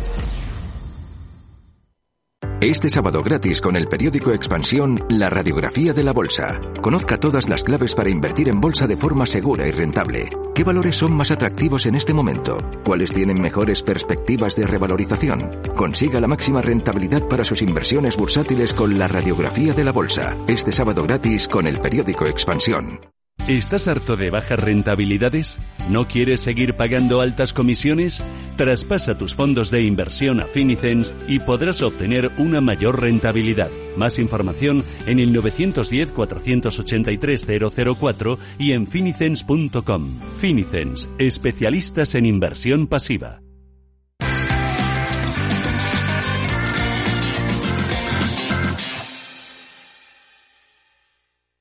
Saludamos a Jesús que ya nos está escuchando. ¿Cómo está? Muy buenas tardes. Hola, buenas tardes. Bueno, quería la consulta sobre dos temas. Uno sobre renta fija. Sería, bueno, eh, tengo el Nordea Covered Bond, que en este momento bueno, pues está eh, bastante paradillo, y la oí el otro día hablar del, del eh, flexible, el flexible FISE, creo, eh, entonces quería saber mm, qué le parece, qué diferencias hay entre uno y otro. Y luego también, eh, porque creo que este último tiene más deuda americana y también mm, las diferencias que hay con el, con el Flossbat eh, Bond Opportunity. Eso sobre renta fija. Y luego sobre renta variable, pues tengo ahí de Morgan Stanley, eh, tengo tres fondos que no sé cuál la parece mejor, si el Global Opportunity el Advantage, la voy a hablar también creo de, del Global Brands, pero bueno, pues eh, un poco de diferencias entre ellos y cuál la gusta más de, los tres. Muchas gracias. Gracias Jesús, un saludo. ¿Qué empezamos, con bonos o acciones? Bueno, vamos a empezar con, con los fondos de, de, renta fija, ¿no? que nos comentaba las diferencias entre el flexible y el European, el, Nordea European Coverage Bond. ¿Mm? Bien, en Nordea el European Coverage Bond está centrado, tanto él como el Low Coverage Bond, pues están centrados en todo lo que tiene que ver en cédulas hipotecarias. ¿Mm? Invierten en básicamente esa es la composición de su cartera a nivel europeo, sino que tienen ese sesgo ¿no? a países eh, nórdicos, eh, pero tienen una diversificación global a nivel de, emisores, incluso pues, emisores eh, españoles ¿no? de cédulas hipotecarias. Mientras que el, el Flexible Income es un fondo que es más global en cuanto al tipo de emisiones en los que, a los que accede.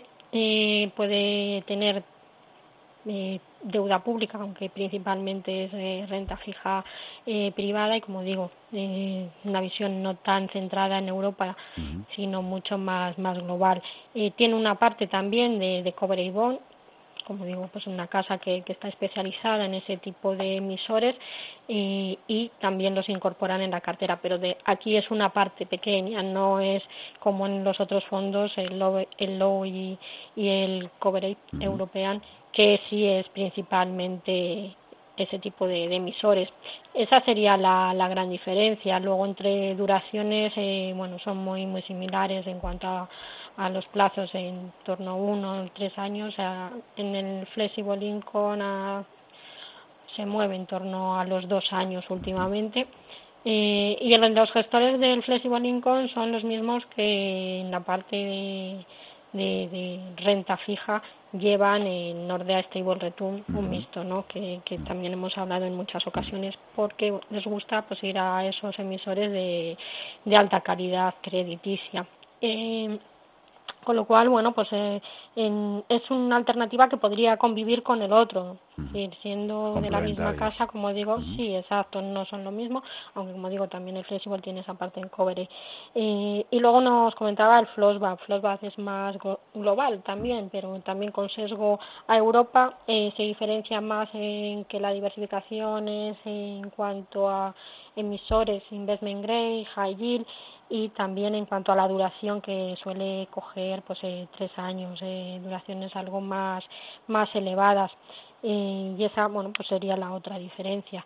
Quizá en una cartera pues tendríamos o el European o el Flexible de Nordea junto con el de Flossback podría ser la mejor combinación para no tener tanta correlación entre unos y otros. Lo nos preguntaba los Morgan Stanley, lo están haciendo bien, lo está haciendo bien el Advantage, lo está haciendo eh, bien eh, el Global Opportunity que, que comentábamos cualquiera de los dos me parece bueno una, una buena alternativa. El, el Avantage eh, está más centrado en Estados Unidos, empresas también de, de crecimiento, empresas eh, con importante potencial de, de, revalorización, el Global Opportunity es verdad que tiene una cartera mucho más diversificada, aunque sí es verdad que también tiene un cierto sesgo mayor a Estados Unidos que, a Europa ¿no? y que al resto de mercados, pero también con esa visión de apostar por esos sectores como tecnología, telecomunicaciones, eh, también tiene una parte en salud.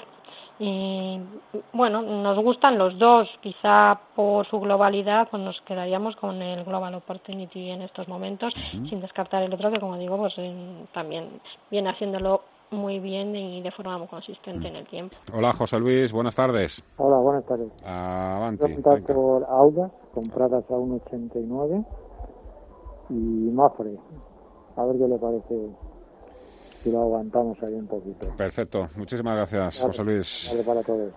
¿Qué tal, ¿Qué tal lo ves, Marc, Audax Mafre? Mm. Bueno, Audax está en tierra neutral, ¿no? Está en un rango lateral, no ha perdido el soporte 1.40 en el en el crash, lo cual es significativo porque significa que ahí pues se están comprando mucho. Eh, es un sector que claramente le puede venir bien en el futuro, en el medio y largo plazo. Ni fu ni fa. Es un valor que mantendría claramente pensando en una cartera compensada. Si fuera una estrategia de trading, probablemente lo liquidaría porque no tiene volatilidad. Más allá de que si rompe la zona del 280 eh, entonces podríamos hablar de otra cosa, ¿no? Pero es un valor que se puede mantener, insisto, pero para trading eh, lo liquidaría porque está demasiado lateral. Y en el caso de Mafre, bueno, ahí tenemos eh, una compañía excelente, e-, ese patrón que hemos visto en todos los valores y es lo que nos hace pensar de que esta caída pues eh, se ha acabado y que podemos tener un tramo alcista muy importante porque es genérico el fallo de mínimo decreciente y por encima de la zona del 1,80 da una señal de compra. Quiere decir que técnicamente vemos un pullback sobre la ruptura y eso es una señal de compra. Si está fuera, mantener, hay que darle espacio al precio que siga su camino y si está fuera, pues esa es la caída que esperábamos para, para entrar. Nunca debería perder más el 1,60 y allí puede meter el stop. Sofian, buenas tardes. Buenísimas tardes. ¿Qué tal? ¿Cómo estamos? ¿De dónde eres, Sofian? De Madrid. Ah, vale. Eh, que nunca lo había escuchado, ¿eh? es la primera vez que escucho nombre original, sí señor. Adelante, Sofian. Perfecto. Quería preguntar eh, por IAG.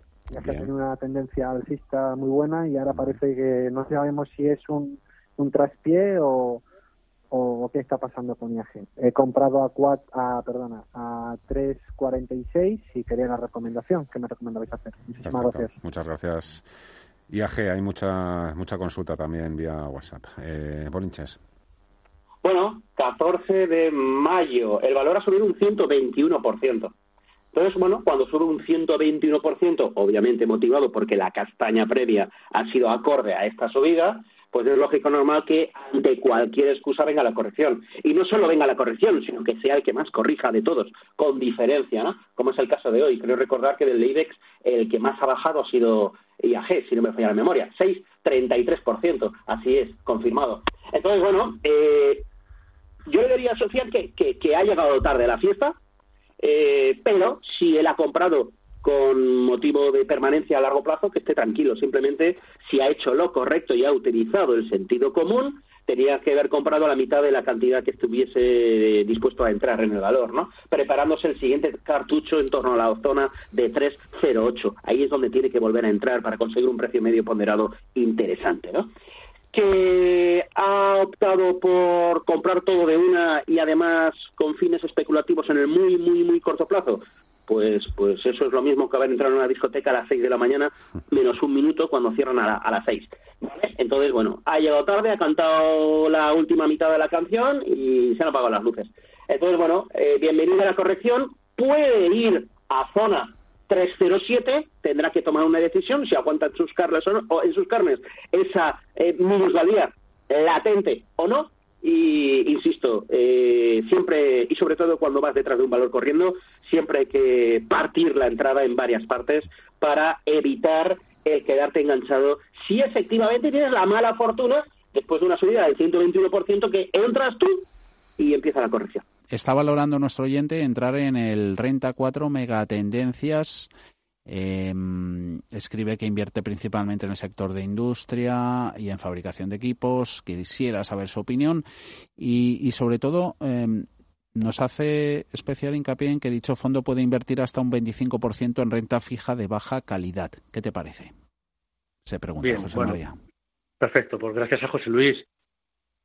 El tema de las megatendencias, eh, no confundir con los fondos sectoriales, no tienen por qué ser solo de un único sector, sino eh, se apoyan en distintos sectores y en temáticas que pueden cambiar eh, socialmente la forma de no solo de relacionarnos, sino de hacer negocios. El tema de las megatendencias o las tendencias poco a poco ha ido calando, igual que otros criterios como ser los socialmente responsables. ¿no? Algunas cosas serán modas y otras tienen una visión más de largo plazo. El tema industrial siempre está ahí, ¿de acuerdo? Es decir, desde la propia revolución industrial y no es de este siglo, me refiero al XXI, ni siquiera del XX, ¿de acuerdo? Es decir, está ahí como puede haber otras. Este producto se apoya de un muy buen equipo de analistas, igual que también debe de otras ideas del buen equipo que tiene de, gestores de renta variable que tiene renta 4, ahora mismo productos que con una filosofía del value, donde hay compañías industriales pues lo están haciendo muy bien, o el sector o la temática salud, muy relacionada con la pregunta anterior. No me parece mal. Es cierto que probablemente nosotros en esto, bueno, probablemente, seguramente estamos apoyándonos en otros productos eh, que invierten en, megatendencias de otras gestoras internacionales, pero a la hora de apoyarse en una casa nacional, 34 es de los que yo me siento más cómodo, ¿de acuerdo? A la hora de, de, seleccionar este producto. Si el, el importe, el importe a invertir le da la capacidad de poder eh, contar con tres o cuatro ideas en lugar de una sola, eh, lo más bonito pues es tener dos tendencias más post-COVID y una y dos tendencias más inter-COVID. ¿no? Las inter-COVID están claras, energía y industriales, las post-COVID pues es el sector salud y el sector, todo lo que se engloba el sector salud con el envejecimiento de la población, con el tema de biotecnología, etcétera, y por supuesto todo lo que es eh, la economía digital, ¿de acuerdo? El mundo virtual, eh, robótica, inteligencia artificial, etcétera, ¿no? Entonces, esos cuatro, que no, pues un único producto. En cuanto al tener productos de deuda de peor calidad crediticia, habría que analizar. Yo aquí, eh, es verdad que está no está siendo comprado por los bancos centrales y avalado, en este caso, eh, en por la parte más bien de la Reserva Federal, no tanto por, el Banco Central ah, Europeo. el, jueves a Lagar, José María le preguntaron, no vamos a comprarnos basura. Hoy también en el Parlamento Europeo. Al final no sé si de tanto ir el cántaro a la oferta. Pero lo hará. Ah. Lo hará, lo hará, porque los bancos centrales están en un modo, lo que decía antes, están sentados con nosotros y son nuestros, aliados. Ah. Saben que se juegan Ya habiendo llegado hasta donde han llegado, yo no hablo de ortodoxias, estoy hablando de la realidad de lo que está ocurriendo, ¿de acuerdo? Aquí no voy a sacar los libros y los cánones de lo que está haciendo es una aberración, no, de verdad. Yo mm. aquí como asesor, como analista y como asesor financiero es cómo aprovecharlo. Y lo que ha hecho la Reserva Federal o ha hecho otros bancos centrales, pues el Banco Central no ha llegado a comprar bolsa, como sí ha hecho, mm. Por ejemplo, el Banco de Japón, pero sí que está haciendo otras cosas que sí ha hecho la Reserva Federal u otras que está haciendo distintas a otros bancos centrales. ¿Por qué no llegar en algún momento determinado a los eh, los ángeles caídos, es decir, aquellas compañías que tienen ahora mismo grado de inversión, pero que lo pudieran perder y quedarse con un rating doble B, ¿no? Pudieran perfectamente estar avalados. No me parece mal, pero aquí, aquí sí que sería muy selectivo. Y digo esto porque los bancos centrales garantizan la liquidez, pero no garantiza la solvencia, no garantiza la supervivencia. Cuanto más tiempo dure la recuperación, no digamos si hay de ciertas decepciones macro, no digamos si el coronavirus, que ahora parece que, que se nos ha olvidado que ya no está entre nosotros, pero ojo, si está y tuviéramos que volver a cierto confinamiento eh, a lo largo y ancho del mundo, quizás a lo mejor tan, no tan fuerte como el que hemos vivido, esperemos que no, pero sí ciertas eh, bolsas de, zonas, a lo mejor industriales, donde tuviera que haber un, parón, eso podría hacer que algunas compañías lo pasaran mal. Entonces, en ese sentido, la clave es o sea, muy bomb picking ahí, ¿no? Entonces, sí, pero siempre y cuando esté apoyado por un buen picking. Yo sé que hay buenos gestores en Renta 4 eh, que, lo hacen por el Renta 4, por ejemplo, el Renta 4 valor relativo, por poner un ejemplo, ¿no? Pero mm, sería muy selectivo en esa parte, ¿de acuerdo? Eh, a la hora de utilizar renta fija, sobre todo la parte de hedge. Te vendo o espero, Amazon. Eh, compre más si puede. no, no, no venda ni espere, compre más está a 2.624. El Nasdaq, independientemente del movimiento de hoy, que es un poco...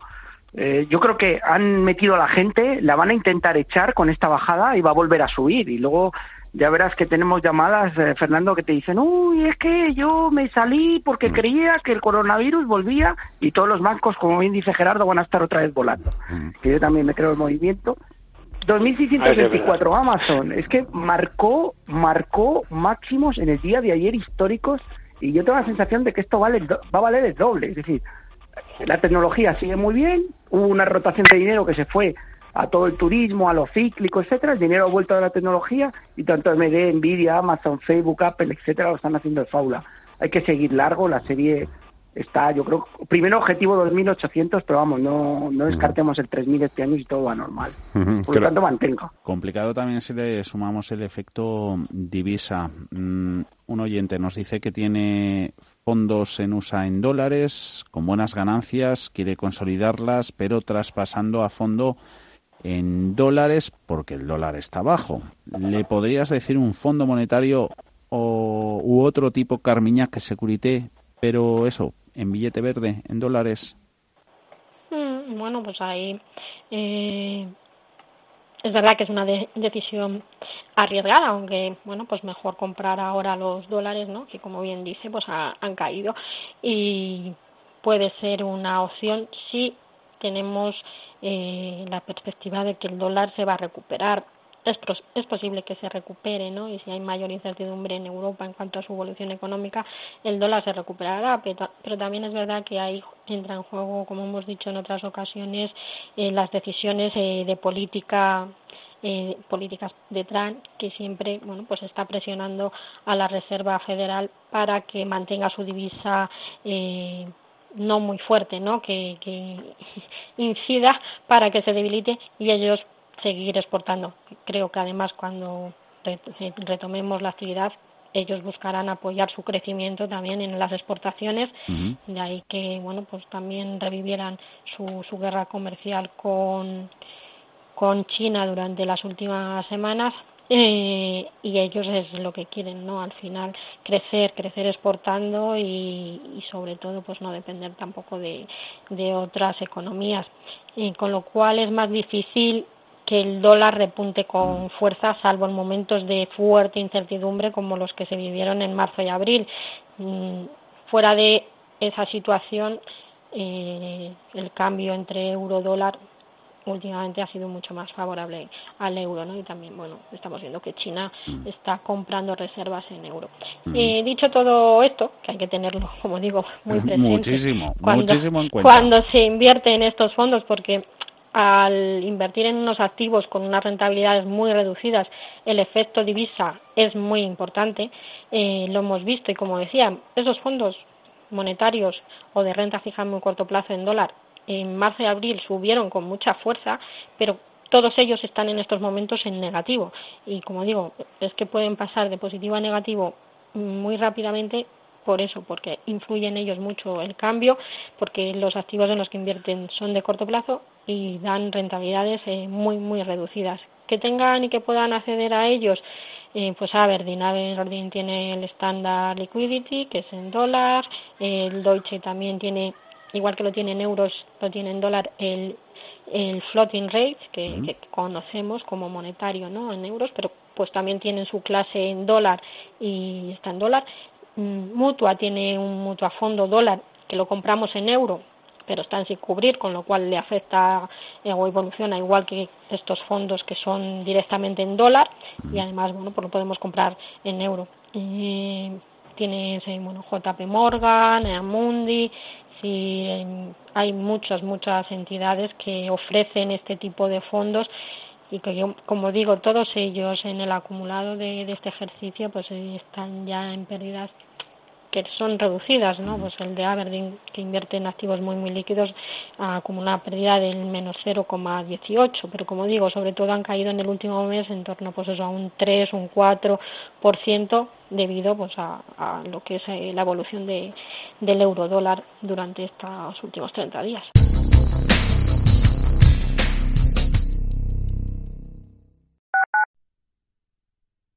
Los mercados financieros las bolsas más importantes. Información clara y precisa.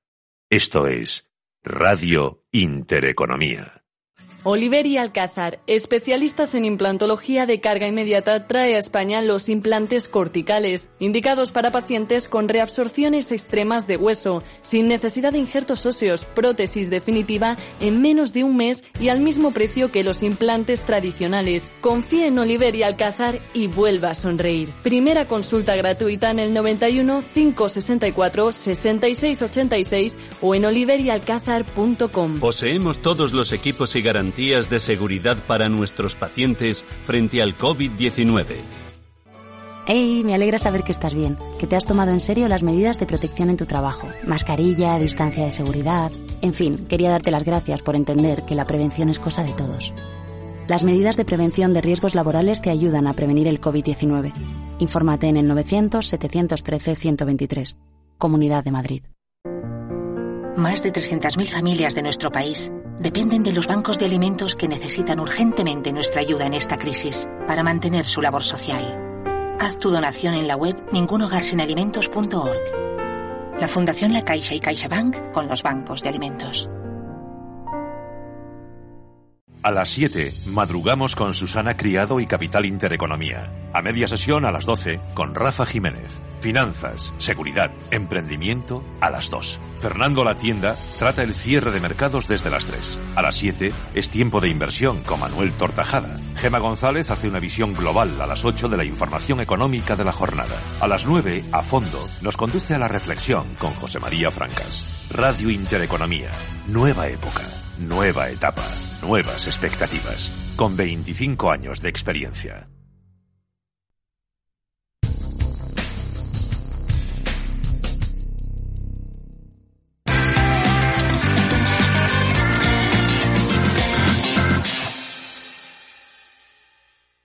Venga, pues el siguiente, eh, que pase.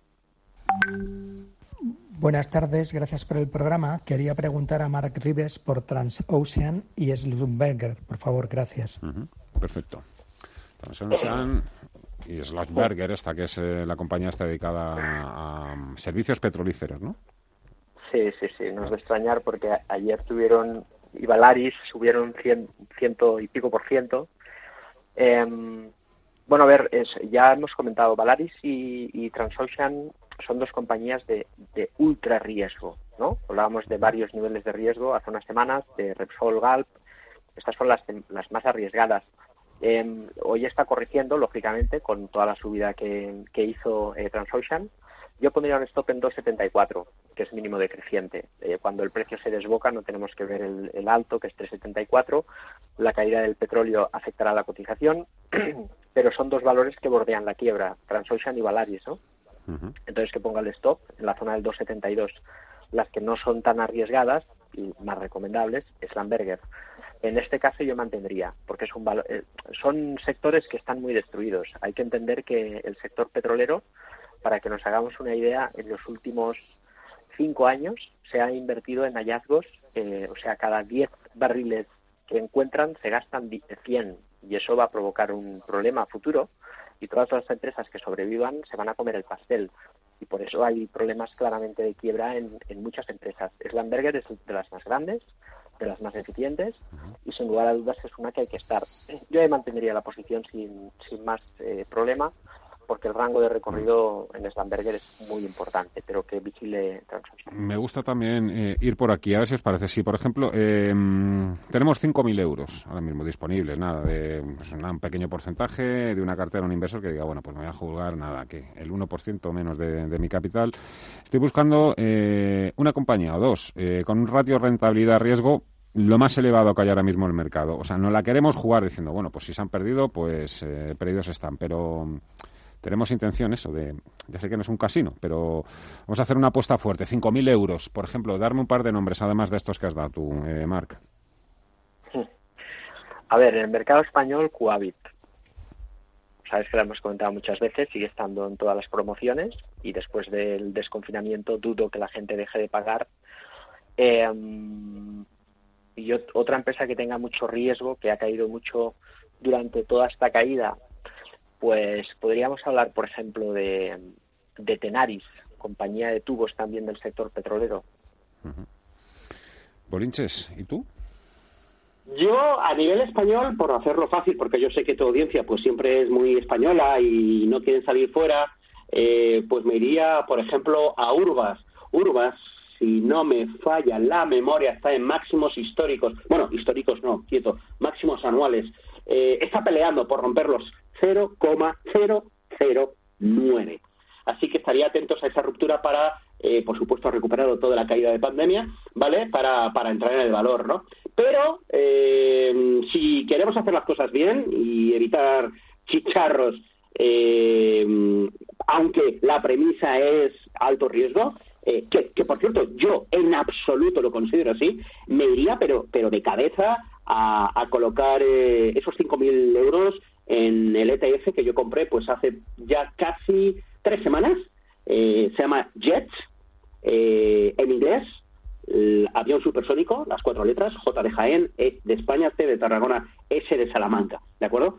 Está yendo como un tiro, como es lógico, hoy está corrigiendo, lógico, normal también, y es que de una tacada te estás metiendo en un ETF, pues que, oye, pues mira, tiene eh, todas las compañías aéreas que te puedes imaginar, algunas europeas, eh, tiene eh, gestores aeroportuarios de media de medio Estados Unidos y media Europa, es decir, es un ETF súper completísimo y que está dando unas rentabilidades de mierda. Hola, buenas tardes. Mire, le quisiera dar una pregunta al señor analista de fondos. Es que estaba interesado en entrar en un fondo que es el Amundi Cash USD que está en dólares, a ver si cree que es un momento oportuno. Muchas gracias. Monetario americano. Qué gran pregunta. Qué gran pregunta, no digo que las otras no lo sean. La gran pregunta es la pregunta externa con respecto a las divisas. ¿Qué hacemos? Y yo decía la pasada semana que previsiblemente veríamos, continuaríamos viendo cierta debilidad del dólar frente a nuestra moneda común, ¿de acuerdo? Es probable que no sea descartar las divisas son muy, muy complicadas, muy complicadas a la hora de, gestionarlas eh, y de ver qué tendencias pueden, pueden adoptar. hay patrones que mirando en el pasado eh, se rompen y otros, otros comportamientos en deuda, en bolsa, que quizás sean más previsibles. Son divisas muy difíciles, ¿no?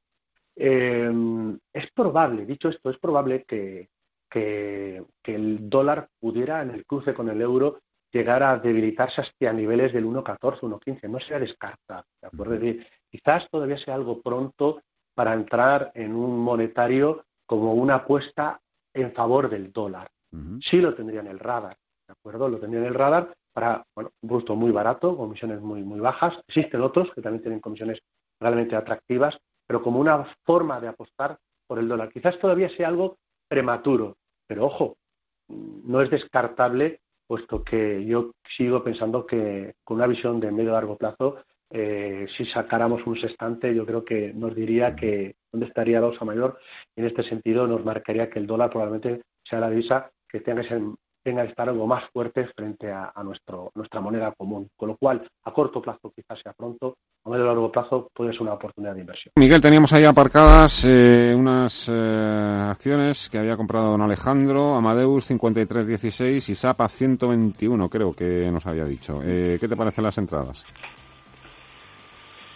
Bueno, eh, le ha pillado el movimiento de giro. A mí Amadeus me sigue gustando. Probablemente igual mañana vemos una extensión del movimiento por el miedo que creo que se puede acentuar. Eh, pero yo creo que en niveles de 46 aproximadamente, ahí tiene una zona de referencia de soporte. Estamos en 48.70. A mí me parece que la compañía tiene mucho upside y va a recuperar. Y vuelvo a repetir, creo que va a ser un susto y se va a quedar en eso. Puede durar unos días, pero ojo, muy probablemente extiendan el movimiento fíjate la consulta, Fernando, que este hombre ya está diciendo que si se sale. Sí, sí, ha entrado hoy y es para salirse hoy mismo, ¿eh? Claro. claro. pero, pero es lo que te estaba comentando antes.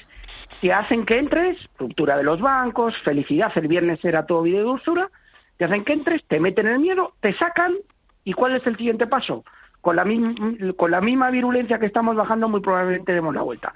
Yo no me saldría y mantendría las posiciones. SAP me parece una compañía magnífica, creo que puede romper la resistencia en niveles de 100, entre 124 y 126 y mantendría las dos directamente. Estamos en el consultorio de bolsa con Miguel Méndez, director de Metagestión, y con Gerardo Ortega, tradesecrets.es. El siguiente, venga, que pase ya directamente sin, sin llamar. Hola, buenas tardes. Quisiera, eh, como siempre, agradecer la oportunidad que nos dan eh, de poder preguntar a los expertos y, en este caso, eh, me gustaría cambiar un poco mi dinámica, que es preguntar una vez que, que compro. Entonces, me encuentro en liquidez después de fuertes pérdidas y eh, me gustaría que los dos analistas, que además me parecen los dos eh, muy coherentes con, sus respuestas, eh, hicieran algún tipo de comentario, aunque sea corto, pero si puede ser de los dos, si, si, no les pongo en un compromiso, simplemente es por ver si realmente tienen la misma valoración al respecto de que esta bajada eh, puede ser aprovechada por mucha gente que no ha entrado y que realmente no nos creíamos la subida, ¿vale? Porque yo he estado corto hasta ahora, hasta que al final me he tenido que rendir a, la evidencia y ver que me había equivocado. Entonces, eh, me gustaría volver a entrar. No sé si es buena idea entrar en bancos, en este caso BBVA o Santander. Eh, si me pueden dar alguna operativa con, con, stop y con eh, Yo creo que ha quedado medianamente claro. Además, agradecemos al caballero también la exposición. Pues, pues bueno, es lo que quiero oír, es un poco también lo que hemos ido medio contando al principio, de, desde las 6 y 20 que, que llamamos con el consultorio, pero nada, darle también así alguna pincelada otra vez, Miguel y Gerardo, si os parece, venga. Bueno, eh, como ha, comentado antes Miguel, y es que lo dice, y es que es así, no se puede pasar de la nada al todo y del todo a la nada en cuestión de una sesión. Yo creo que al final lo que hay que tener es una, es una, es una estrategia. Yo, lo que yo puedo decir es que en mi caso particular, en mi caso particular, a mí no me sorprendió el alza de los bancos la semana pasada, ni esta recuperación en la renta variable, sí que me sorprende, digo, por la virulencia de lo que está pasando ahora. Yo de momento no veo nada grave en lo que está pasando en la bolsa. Quiero decir, de hecho, las caídas que hoy han habido en, los bancos, yo he aprovechado para tomar más Santander y BBVA. Es decir, ¿por qué? Pues porque con la salida que tuvo la semana pasada tomas un poco, las caídas, pues aprovechas, buy the dips. No tiene mucho más. Ahora, lo que no admito es que me, que, me, que me salten mis reglas. O sea, a mí todo me encaja si los bancos mantienen esta, eh, esas velas. ¿Por qué?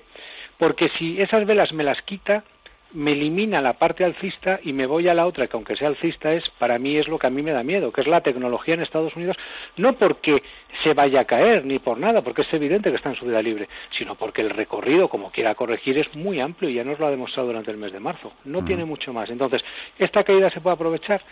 Sí, pero yo le diría que tenga de referencia, y luego se las, yo se las voy a dar, si me, si me permites, mira, el caso del SX7E en la zona aproximada de los 57 puntos y en el caso del SX7R, zona 229. Mientras no lo pierda, yo creo que se puede tomar y si yo entraría en caso de por algún banco, pues evidente Santander y BBVA, y entre los dos BBVA, que es fortaleza dentro de la debilidad. Muy buenas tardes. Muy buenas. Quería ver si, a ver qué le parece. Tengo el fondo este, Peter Biotech, entre otros varios que tengo, y lo tengo con ligeras pérdidas. No sé qué le parece si cambiarlo a otro o, mantenerlo. De... A ver qué le parece la ¿También de ¿Eh? biotecnología, José Manuel, o quiere cambiar punto de vista sectorial? Pues pues la verdad que tampoco estoy decidido en biotecnología o, tecnología. Eh, pura. Entró hace mucho, perdone, eh, don José Manuel. Mm, lleva mucho en, que si lleva mucho tiempo invertido en el PIB. No, no, no, llevo como, pues, como, como un mes o menos. Sí. Gracias, José Manuel. Un saludo. A vosotros, a vosotros. ¿Qué hace nuestro oyente?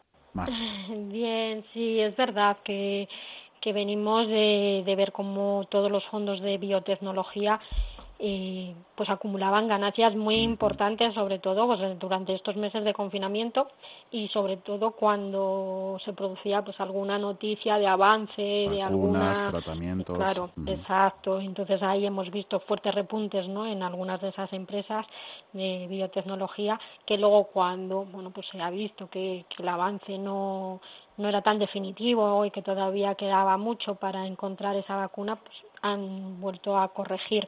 es verdad que en el año los fondos de biotecnología, incluido el de PITTE, acumulan una revalorización del 7,5%. En el último mes, como bien nos dice José Manuel, pues han corregido el de PITTE pues en torno a un 3,5% la clase sin cubrir y la clase cubierta mm, ha corregido, pero en menor, en menor proporción.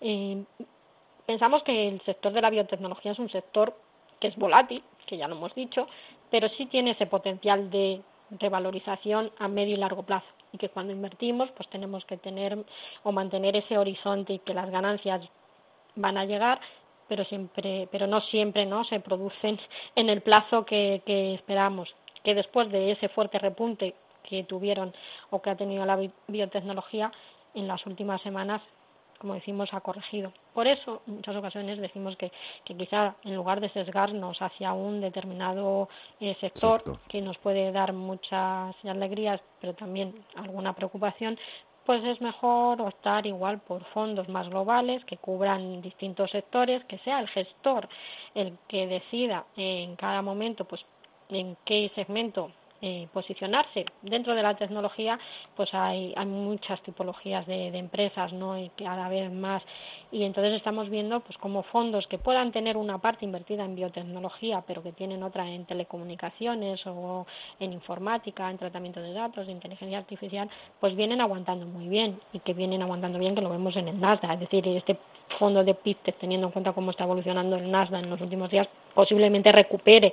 Y como digo, es una inversión que para mantener a medio y largo plazo y en un porcentaje del 5%, 10% de la cartera, me sigue pareciendo una buena opción. Pero casi si eres, estás empezando a invertir o no deseas arriesgar o no quieres estar sometida a esa fuerte volatilidad, pues fondos como puede ser el de Fidelity, el Global Technology, el que hemos comentado en otras ocasiones, el Polar Capital Global Technology también más diversificado, quizá con más exposición a todo esto que tiene que ver con la biotecnología, mucho más concentrada en su cartera, pues vienen haciéndolo también mucho mejor. Hay BlackRock, el World Technology o Cinile, pues también, o el Franklin Technology, fondos mucho más globales, como digo, muy diversificados y que, que le, bueno, pues le pueden dar también buenas rentabilidades con un poquito menos de volatilidad. Buenas tardes, enhorabuena por el programa. Tengo ENCE con ganancias, ENCE con ganancias y quería saber qué puedo esperar del valor. Muchas gracias. Yo directamente si tiene ganancias las cerraría. No me gusta especialmente la serie. Dentro del selectivo no sigo confiando en todo el tema celulosa. y un doble techo muy claro en 3.21, estamos en 2.77 y se dirige a los 2.57 que es el soporte. Hay valores que me gustan mucho más que este. Por lo tanto, yo recogería el dinero de Nence y me iría a otros valores. Vale, mira, tengo Microsoft aquí, si te parece. Eh, Fernando, mira, estamos en eh, subida libre, no, no ofrece grandes dudas. Es evidente que aquí se gana al alza. Eh, tarde o temprano se acaba ganando. Lo, lo, que pasa es, yo aquí, es decir, pues si tengo que situarme un stop, como yo no me lo voy a poner en 130, que es el que me está marcando el mercado, yo voy a hacer un pequeño mix que sería en la zona de 180 dólares. ¿Por qué? Pues mira, es muy simple. Desde que se ha iniciado toda la recuperación desde marzo, no ha habido una sola semana que el título haya cerrado por debajo de los mínimos de la semana previa. Es más, En meses es exactamente lo mismo. ¿Dónde se quiebra eso? En la zona 180. Ahí me pongo el stop y vamos a ver si esta salida que estaba marcando nuevos máximos de todos los tiempos no es lo mismo, ¿de acuerdo? Aunque me cierre arriba o la mitad de la vela, a que me cierren mínimos de la vela, porque entonces lo que me está diciendo es que es probable que el tramo de subida, que ha sido muy importante, sea corregido, porque aunque estés en subida libre, también pueden corregir. Ese es el tema.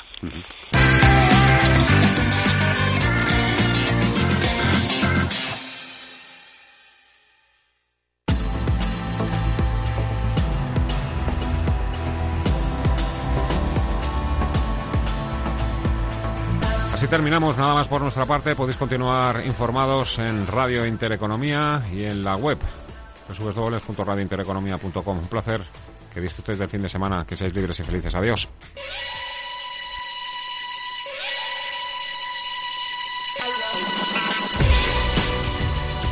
Los mejores expertos. La más completa información financiera. Los datos de la jornada. Cierre de mercados, el espacio de bolsa y mucho más. Con Fernando La Tienda. En el mar financiero el viento cambia constantemente y solo si eres capaz de adaptarte con agilidad podrás llegar a una rentabilidad superior. Fondos de inversión Dunas Capital, la gama de fondos flexible que obtiene rentabilidad donde otros no llegan. Contrátalos ya en dunascapital.com. Vamos, ahora hay pista libre para volar a la península Baleares y Portugal desde 19 euros, a Canarias y Europa desde 29 euros, a Estados Unidos desde 99 euros y al Caribe, Centro y Suramérica desde 219 euros por trayecto, con la máxima flexibilidad en cambios de fechas. Consulta condiciones en ereuropa.com. Air Europa, cuando quieras. Cierra el grifo a las altas comisiones. Pásate a Investme. Invierte en carteras de fondos indexados de bajo coste y obtén la rentabilidad que mereces. Entra en investme.com y descubre tu plan. Investme, tu gestor de inversiones personalizado.